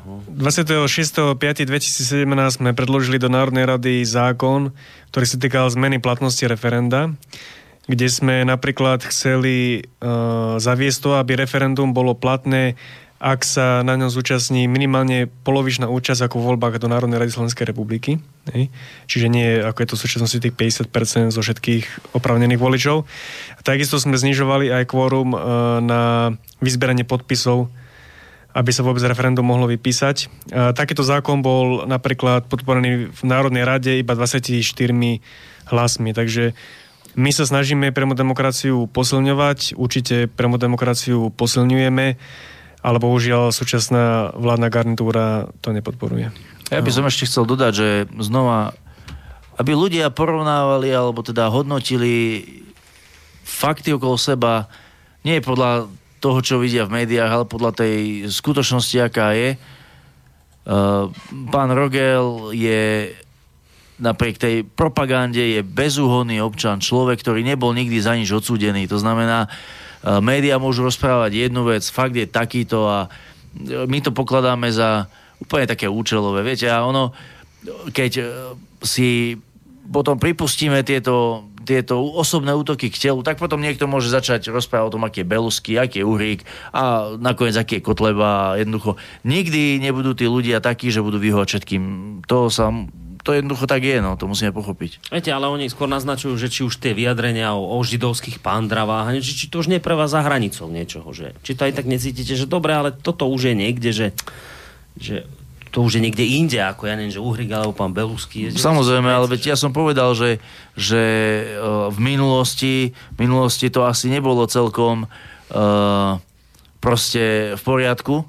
A keď som sa pána Rogela na to pýtal, on tiež povedal, áno, v minulosti každý sme spravili chyby, ale ja neviem o tom, že by v poslednom období niekoľky, nie že týždňov, mesiacov, niekoľkých rokov, mnohých rokov on proste takéto veci riešil. Čiže, viete, každý sme nejaký, ale uh, dôležité je, že tí ľudia sa vyvíjajú. No, že tí ľudia sa vyvíjajú. Viete, otázka je, či to, a to ja, ja nič nepredpokladám, ja len hovorím, že otázka je, či to je preto, že sa naozaj vyvíja k lepšiemu, alebo či je to otázka toho, že len si dáva pozor na niektoré prejavy. Lebo toto je vlastne ten argument proti vám, že áno, že dnes vidíme, že ste sa civilizovali, ale preto, lebo e, to držíte pod pokrievkou, lebo je to dobrý spôsob, ako vlastne skryť tie skutočné zámery. Hej? Rozumiete, kam tým Áno, ja vás chápem, ale ja nie som nejaký psychológ, alebo proste ja to neviem nejako hlbšie zanalizovať, ja to viem zo svojej osobnej skúsenosti s ním povedať, čiže... Ako, že je to akože naozaj vývoj u neho, že... Podľa mňa, podľa mňa, keby ten pán poslucháč, čo sa pýta, chcel, tak uh, pán Rogel nemá problém si s ním sadnúť na pivo a porozprávať sa z očí do očí, vydiskutovať si to naozaj tých kandidátov, napríklad v parlamente bolo 150 za nás a mohli by sme sa takto baviť o každom jednom mm. a toľko priestoru to naozaj no, nie je. ideme na ďalší mail od, eh, od eh, Márie, ktorá tak píše veci, ktoré nebudem teraz čítať pred krátkosť času, a to podstatné. Mrzí ma, že ste zanedbali náš okres Sabinov, kde máme Jarovnice, Ostrovany, kde my tu vidíme problémy a nikto tam nebol. V Sabinove ani neboli plagáty vašich kandidátov na poslancov, v meste boli na to vyvesené tabule, okres ich mal trochu, avšak ľudia si mysleli, že nemáte kandidátov. Nie každý nie každý e, číta weby pán Kotleba, tiež slabo ste sa bránili, mali by ste byť v predvolebných diskusiách STV a teatri hrubý, arogantný až vulgárny. Dnes to ľudia chcú počuť a nie slušnosť a výsledky vašej práce. Všetko dobre, nech sa vám darí. Mária zo Sabinová. Zaujímavý názor. Hrubý ste mali, vulgárny. Ďakujem, no, no neviem, či neviem, či by to bola práve cesta, ale v Sabinove sme postavili troch kandidátov na poslancov, mali sme v Prešovskom kraji aj kandidáta na predsedu. Uh, mali sme v Sabinove nedávno v lete, toto leto sme tam mali uh, stretnutie s občanmi uh, za mojej účasti, samozrejme kolegovia z Prešovského kraja sa mi zdá, že tam mali ešte jedno stretnutie také regionálne. Samozrejme, vždy sa dá spraviť viacej. To ja, ja to neobhajujem, ja sa z toho nechcem vyviniť, že jednoducho strana tam nebola dostatočne aktívna Môže to byť, bude to v pondelok predmetom e, rokovaní alebo predmetom mojich otázok na predsedníctve strany a e, takýto, takýto, taký, takáto spätná väzba, názor od ľudí zo Sabinova je pre mňa naozaj cenný a určite v Prešovskom kraji zodpovední e, členovia alebo zástupcovia, funkcionári strany spravia všetko preto, aby tí ľudia viac cítili prítomnosť našej strany, pretože vieme, že v podstate naša strana vznikla po uh, tom stretnutí šarišských Michalanoch, ktoré sú od Sabinova pár kilometrov a ja osobne na posledné stretnutie do Sabinova som práve išiel cez Ostrovany na schvál, aby som si pozrel tú situáciu. Čiže ja osobne to tam poznám veľmi dobre a uh, môžem uistiť všetkých ľudí, že, že my na tento okres absolútne, absolútne nezabúdame už aj zo osobných dôvodov. Takže uh, Uh, slubujem teraz poslucháčke, že v najbližších mesiacoch pocíti zvýšenie prítomnosti ľudovej strany naše Slovensko v okrese Sabinov. Uh, pán Kotleba, teraz píše zase poslucháč o tom, že teda treba trošku ten marketing rozhýbať, píše tam o tom, že Facebook, ale vy ste raj, že na Facebooku nám rušia účty a tak. Ale len prečítam takú podstatnú vec toho mailu. Pán Kotleba je vzdialený občanom a mnohí jeho voliči majú pocit, že pre nás a pre nich nič nerobí. Chodenie po obciach a stretávať sa s občanmi je tiež dôležité, ale časovo a finančne náročné. Eh, bral by som to skôr ako doplnok ku komunikácii, ktorú spomínam. Pán Kotleba by sa mal viac vyjadrovať k vnútropolitickým a geopolitickým udalostiam a pravidelne ľudí informovať o tom, čo pre občanov urobil, robí a čo plánuje robiť. A to by ste mali robiť práve podľa poslucháča cez rozhodne sociálne siete a cez takéto médiá. Čiže toto je vlastne ten ďalší mail. Uh, dobrý večer, pozdravím hostia moderátora. Nie som síce z BB kraja, ale chcem sa vám poďakovať, pán Kotleba, za to, čo robíte pre nás Slovákov, za to, že presadzujete naše národné Slovensko, že sa snažíte šetriť naše spoločné peniaze zbytočným neplitvaním a celkovo ako pomáhate ľuďom. Mám aj otázku a síce, ako to bude ďalej s vlakovými hliadkami, no to som sa ja chcel spýtať. Uh, nedaj Bože sa po ich zrušení niečo stane a až potom sa ľudia chytia za hlavu, že ten, kto ochraňoval tento národ, musel odísť a ten, kto nás zapredal, dostáva sa do, na piedestál. Teším sa, čo nás ešte čaká, ale nevzdávajte to. Ja desím sa, desím sa, čo nás ešte čaká, ale nevzdávajte to. Je to len otázka času, kedy ľudia pochopia, čo si zvolili. Držím palce a prajem veľa zdravia a tak ďalej, tak ďalej celej rodine. No, otázka vlakových hliadok. To je dobrá otázka. Čo teraz s tým? Ďakujem, ďakujem za otázku. Vlakové hliadky na jednej strane majú obrovský úspech, hlavne v tom Prešovskom kraji, na druhej strane musím povedať, že aj v týchto voľbách sme videli, že ľudia ich absolútne neocenili, že ich berú už ako keby nejakú samozrejmosť, že tam prídu naši členovia, sympatizanti a starajú sa o ich bezpečnosť a o bezpečnosť všetkých slušných ľudí uh, v tých vlakoch a na tých staniciach. No a sám neviem teraz kompetentne a nejako naisto odpovedať na túto otázku, čiže e, my ako som povedal niekoľkrát, v pondelok budeme prehodnocovať strašne veľa vecí a jedna z týchto vecí bude aj e, spojená práve s týmito vlakovými hliadkami. Uh, Peter z Popradu, mal som príležitosť debatovať s veľmi uvedomelými a relatívne vplyvnými ľuďmi, s ktorými zdieľam podstatné množstvo názorov. Pri nedelňajšom zhrnutí komunálnych volieb ma okamžite onálepkovali za Kotlebovca, aby sa nezvrhla debata, radšej som ju, na ňu nereagoval. Toto je jeden z veľmi veľa príkladov, ktorých je čoraz viac a viac. Um, dobrý večer, pozdravím pána Kotlebu, najlepšieho župana, akého sme mohli mať. Všetkých nás mrzí, ako to dopadlo v týchto voľbách, ale aj tak ďakujeme za všetko a hlavne, že sa už konečne urobila a stále dokončuje cesta cez horský priechod Hrádok. V Revúcej máte stále veľa voličov, radoch mladých aj starých a prejme vám veľa síl v boji proti nepriateľom tohto národa. Napísal Miroslav. Otázka, ako to vyzerá s podnetmi na polícii či prokuratúre proti ohováraniu, keď LSNS bežne kde kto označuje ako fašistickú či extremistickú. Aká autorita dáva napríklad aj prezidentovi kompetenciu takto nálepkovať politickú stranu? My sme za tieto ohováračky podali niekoľko trestných oznámení, niekoľko žiadostí o opravu v médiách, niekoľko e, civilných žalôb. Ja som už hovoril skôr, že teda na Slovensku dnes nie je právny štát a dovolať sa spravodlivosti nie je vôbec jednoduché ani rýchle. Uh, čakáme, mnoho vecí nám prišlo odmietnutých, mnoho vecí úplne zbagatelizovaných. Dvojitý meter sa používa na nás a na všetkých ostatných, čiže čakáme a ja to zatiaľ nevidím nejako veľmi ružovo ohľadom uh, nejakej právnej ochrany. Budeme musieť obnoviť právny štát a potom, potom tie veci dotiahneme. Viete, ono, my sme, aj kolega Belusky to tu povedal, nie až taká stará strana, sme relatívne mladá strana, začali sme naozaj od nuly.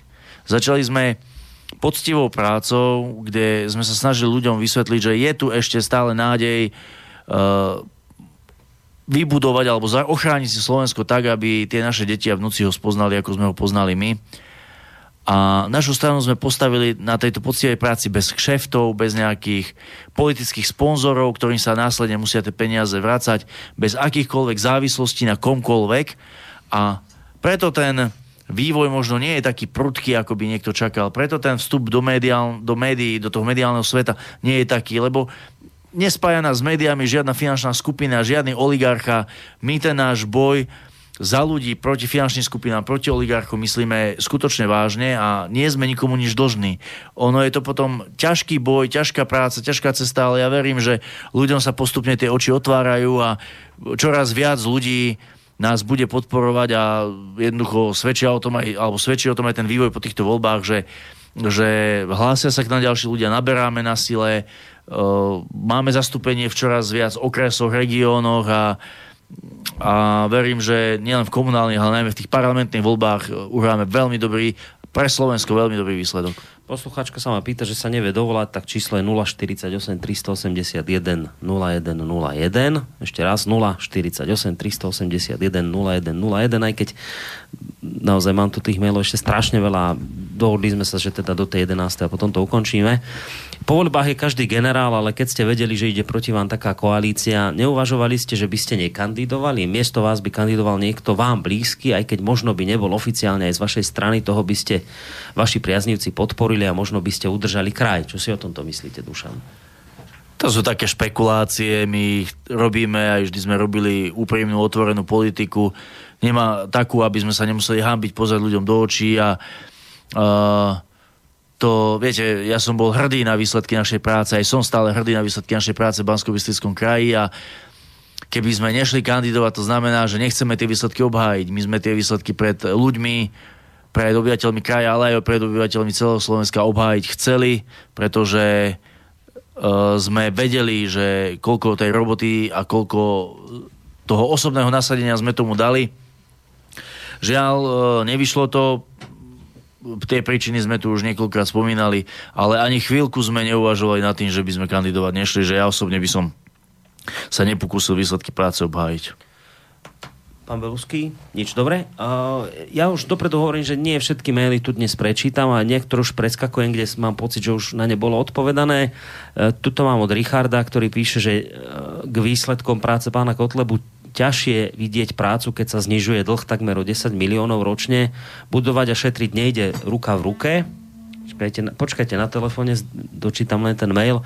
LSNS je bohužiaľ, alebo bohudík zatiaľ jedna, jediná strana, ktorá môže, ktorú môže človek, ktorý vidí aktuálne politické dianie na Slovensku voliť. Odkedy vznikli, tak je čo voliť. Aj, ale je pravda, že keby štandardné strany robili, čo majú, tak by som ich aj nikdy aj tak nevolil. V skutočnosti majú mizerný intelektuálny potenciál ľudí. Takže možno také krátke zareagovanie k tomu, že on vlastne píše o tom, že preto ľudia nevideli že čo robíte v kraji, lebo vlastne keď znižujete dlh, tak to až tak veľmi nevidieť, ako keby ste proste niečo, že investovali. Áno, veď o tom sme sa rozprávali aj v tej časti, keď som hovoril, že čo by sme možno spravili inak. Hej. Tak možno by sme 5% alebo 10% uh, menej uh, dávali do tej konsolidácie finančného zdravia kraja a o tých 10% by sme viacej dávali do tých investícií. Čiže možno ten, tu ten pomer trošku zmeniť, ale nie nejako výrazne, ale tak... Mhm.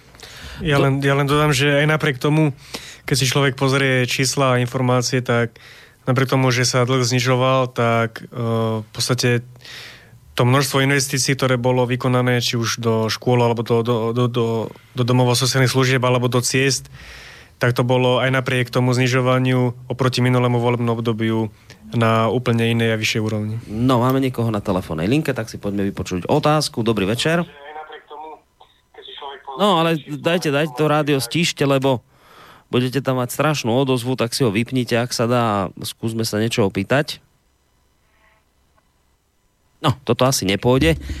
Takže tento telefonát zložím a poprosím, ak chcete sa dotelefonovať a teraz ma počujete, tak vypnite si prosím vás rádio, alebo si ho stíšte a potom nám zavolajte, lebo takto by nám to extrémne dlho trvalo. Uh, toto sme tu mali s tou úprimnou odpoveďou. Uh, ďalej, čo tu máme? Dobrý večer, zopakujem iba otázku, na ktorú sa nedostalo odpovedí na poslednej relácii s pánom Kotlebom. Po dlhých a dlhých rokoch v emigrácii sa mienim vrátiť na dôchodok na Južné Slovensko, aj keď niektoré vyjadrenia pána Kotlebu sú mi sympatické, nepokladám ho za fašistu, ale predsa, aký je jeho názor na Južné Slovensko, maďarskú menšinu, možno by bol jediný, ale to ste sa už k tomu vyjadrovali, že teda máte aj veľa voličov.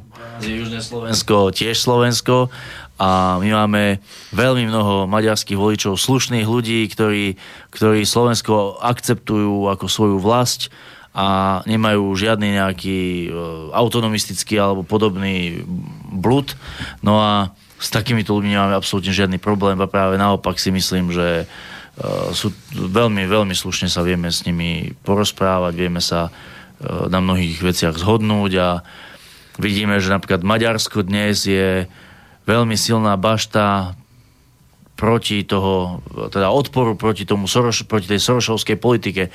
Čiže jednoducho európske, európske štáty, ktoré ešte nie sú na kolenách zničené, musia dnes hľadať spôsoby tej spolupráce a držať spolu. Ja len doplním, my nemáme len voličov a podporovateľov v južných okresoch, ale my máme dokonca aj kandidátov z týchto regiónov a treba povedať, že niektorí z nich, alebo mnohí z nich sú aj maďarské národnosti. Takže nemáme s tým absolútne žiadny problém. Otázka od Martina, že aká je pravda, že ste prispeli na hokejový klub v Lučenci opäť sumou 1488 eur. Média o tom asi dva dní hovorili, ale viac ani slovo. Tak ako to vlastne je? Viac ani slovo, pretože veľmi rýchlo zistili, že to prepískli. Odporúčam, odporúčam všetkým poslucháčom si pozrieť centrálny register zmluv a zadať si tam túto čarodejnú formulku a veľmi rýchlo zistia, že, že ako to vlastne na Slovensku je. Naozaj, pozrite si teraz centrálny register zmluv, dajte si to do vyhľadávača, dajte si tam tú sumu a uvidíte sami a zistíte, že tá mediálna propaganda musela zhasnúť, lebo jednoducho tam nie je nič, čo by mohli nás vyťahnuť. To bol proste, to bol proste pokus o diskreditáciu strany, ale uh, my nie sme ani numerológovia, ani čarodejníci, ani mágovia a Centrálny register zmluv dáva odpoveď na všetky tieto otázky. Ideme skúsiť, či sa tentokrát podarí telefonát. Dobrý večer. Dobrý večer. No nech sa páči. Ja by som sa chcela pána Kotleva opýtať, ináč prajem mu všetko dobre, nech sa mu darí. Ináč ja som tá Maria zo Sabinova, ktorý ste čítali. Uh, človek trošku sledoval všetko, čo sa dialo pred tými voľbami, ako tam boli útoky a, a škaredé nadávky a vôbec také veci, že keď budete mať v pondelok to stretnutie, ako na vašich, akože budete rokovať, či budete niečo s tým robiť, lebo tu sú fakt, boli porušené vaše ústavné práva ako kandidáta, že či pôjdete s tým na ústavný súd a nemali by ste rozmýšľať skrátka, aby boli tie voľby opakované. To by mal ústavný súd zareagovať na to nejak, lebo to bolo hrozné, hrozné niečo, na čo pred voľbami sa písalo, hovorilo a Viete, teraz v 21. storočí, keď človek počúva také veci, že my tu máme na Slovensku fašistov a také, to, to, to človeka až mrazí. A rozpráva to najvyšší ústavný čititeľ, prezident republiky, chodí po Slovensku, trepe z prostosti doslova a, a, tomu, a tomu nikto nič nepovie. Ešte sa nájdú ľudia, čo mu ručky podávajú, čo toto. To, to nie je pekné. Tam, toto chcela som Mm. ako to podcený, nech idú za tým, nech, nech, nech to nenechá tak. No, dobre, ideme zistiť, čo na to pán Kotleba a pán Beusky odpovedia. Majte sa pekne do počutia. Ďakujem veľmi pekne opäť teda za podporu zo Sabinova. Ja som už povedal, budeme sa tým zaoberať, naozaj budeme hľadať spôsoby, ako, ako mm, tie porušenia, jednostranné útoky voči nám nejakým spôsobom posunúť do tej právnej roviny No a čo sa týka toho prezidenta, viete, my sme asi jediná európska krajina, ktorá má za prezidenta zahraničného agenta, čiže to je, to je veľmi ťažká situácia. Žiaľ, po týchto voľbách tá situácia bude ešte ťažšia, ale možno, že, možno, že to bolo potrebné na to, aby si ľudia otvorili oči a aby sa zobudili do tých, do tých ďalších parlamentných volieb. Mm, tuto je ešte otázka od Pala, že či by ste nechceli alebo či neuvažujete ako vedenie strany napríklad na takou vecou, že by ste pribrali späť osobnosti, s ktorými ste sa predtým rozišli, napríklad Jakub Škrabák, Vladimír Pavlík, Marian Magát. Posluchač má pocit, že by vám to pomohlo. Uh, tieto prečítané mená uh, uh, ja poznám teda osobne niektorých z nich. Uh, musím tak povedať, my sme sa s týmito ľuďmi v podstate nerozišli v zlom. Hej. Uh, viac, teda aspoň z našej strany to tak určite nebolo. Samozrejme, určité problémy v minulosti e, pri tej spolupráci boli, ale kto nič nerobí, nič nepokazí. E, my máme ako strana otvorené dvere pre kohokoľvek. V podstate každého, kto mal záujem sa s nami stretnúť, každému sme dvere otvorili. Veď už tu bola aj spomínaná tá otázka tých spájania tých národných síl príležitosti sme dali, ale jednoducho s niektorými ľuďmi, ktorí s nami spolupracovať nechcú, my spolupracovať jednoducho nemôžeme. No, e, jeden mail a potom telefonát a asi sa už pomaličky rozlúčime. Marian píše, že posledný spravodaj LSNS mu prišiel e, na mail 7. októbra tohto roka, že či ste ho prestali zasielať.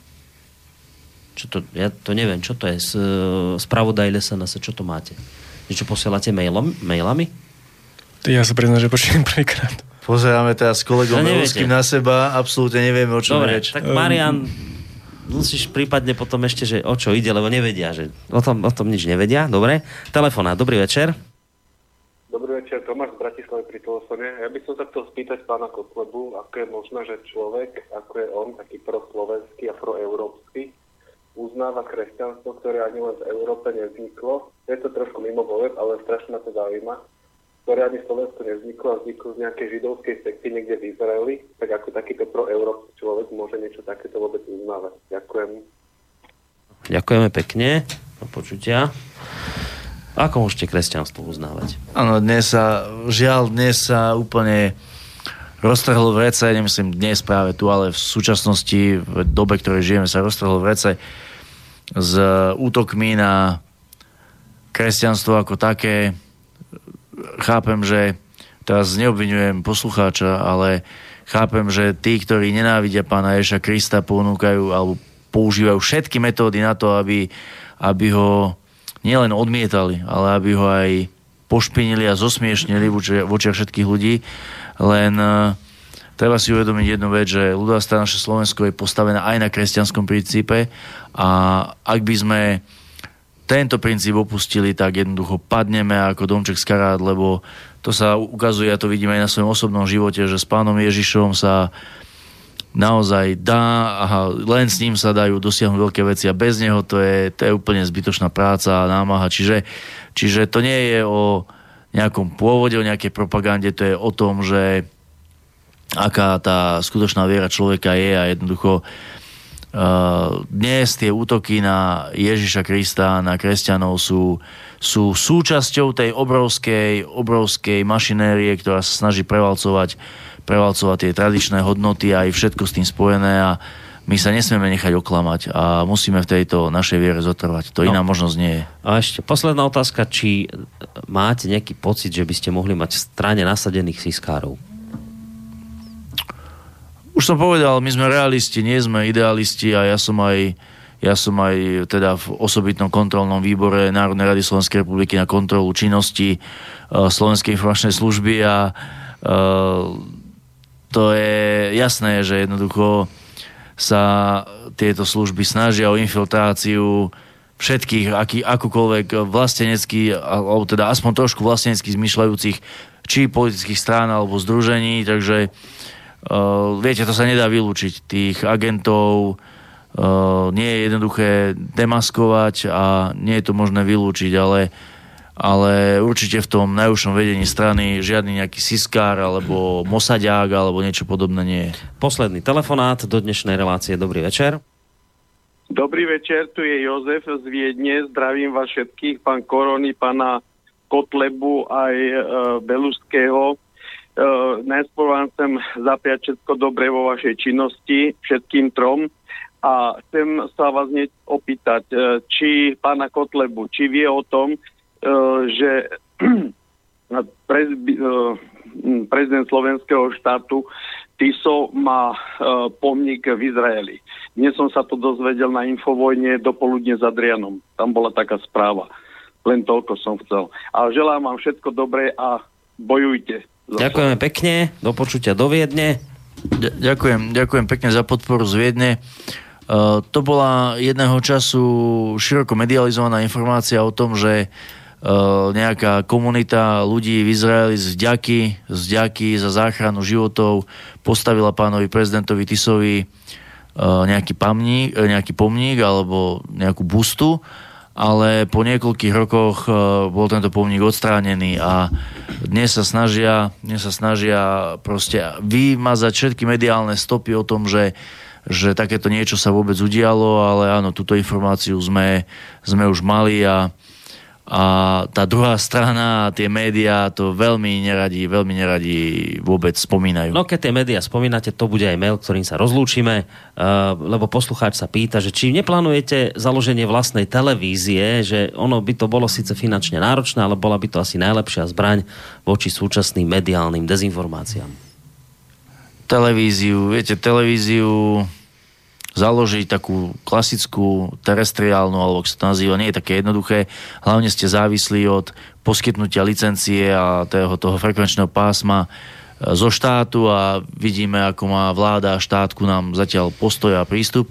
Čiže touto cestou asi nie, ale keď tak možno nejaké rádio, ale to tiež nie je jednoduché, treba sa tomu venovať, čak vy o tom viete svoje a možno, že možno, že by sme išli cestou nejakých pravidelných relácií, či už radšej tu, alebo v nejakej takej alternatíve, aj keď aj keď ja musím spomenúť zase to Žilinské rádio Frontinus, ktoré sa snažilo objektívne informovať, dávať priestor aj našim predstaviteľom a e, tak, tak si na ňom zgustli, tak sa do ňoho pustili, že úplne ich tá chuť prešla. Čiže ten mediálny lynč sa zameriava, alebo aj politický lynč sa zameriava aj na takéto alternatívne, alternatívne médiá, ako je napríklad aj Slobodný vysielač. Čiže uvidíme, uvidíme. No, pokiaľ ide o Radio Frontinus, ono dostalo vlastne po relácii s pánom Mazurekom pokutu, myslím, 15 tisíc eur z Rady pre vysielanie a retransmisiu.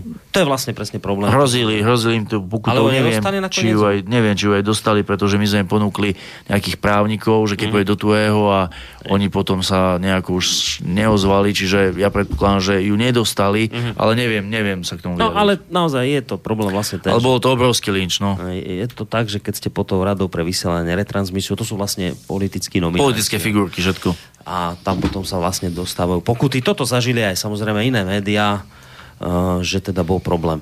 Dobre, ďakujem vám veľmi pekne obom, že ste prišli, že sme to natiahli, lebo tým pádom sme uspokojili aj poslucháčov. Takmer vlastne všetky maily sa prečítali. Tie, kde už sa opakovali témy, tie som preskakoval. Takže ďakujem Marianovi Kotlebovi, predsedovi strany LSNS a poslancovi Národnej rady. Majte sa pekne do počutia. Ďakujem aj za pozornosť a prajem dobrú noc všetkým. No a spolu s ním tu bol aj Martin Belusky, takisto poslanec Národnej rady, podpredseda LSNS. Majte sa pekne vy do počutia.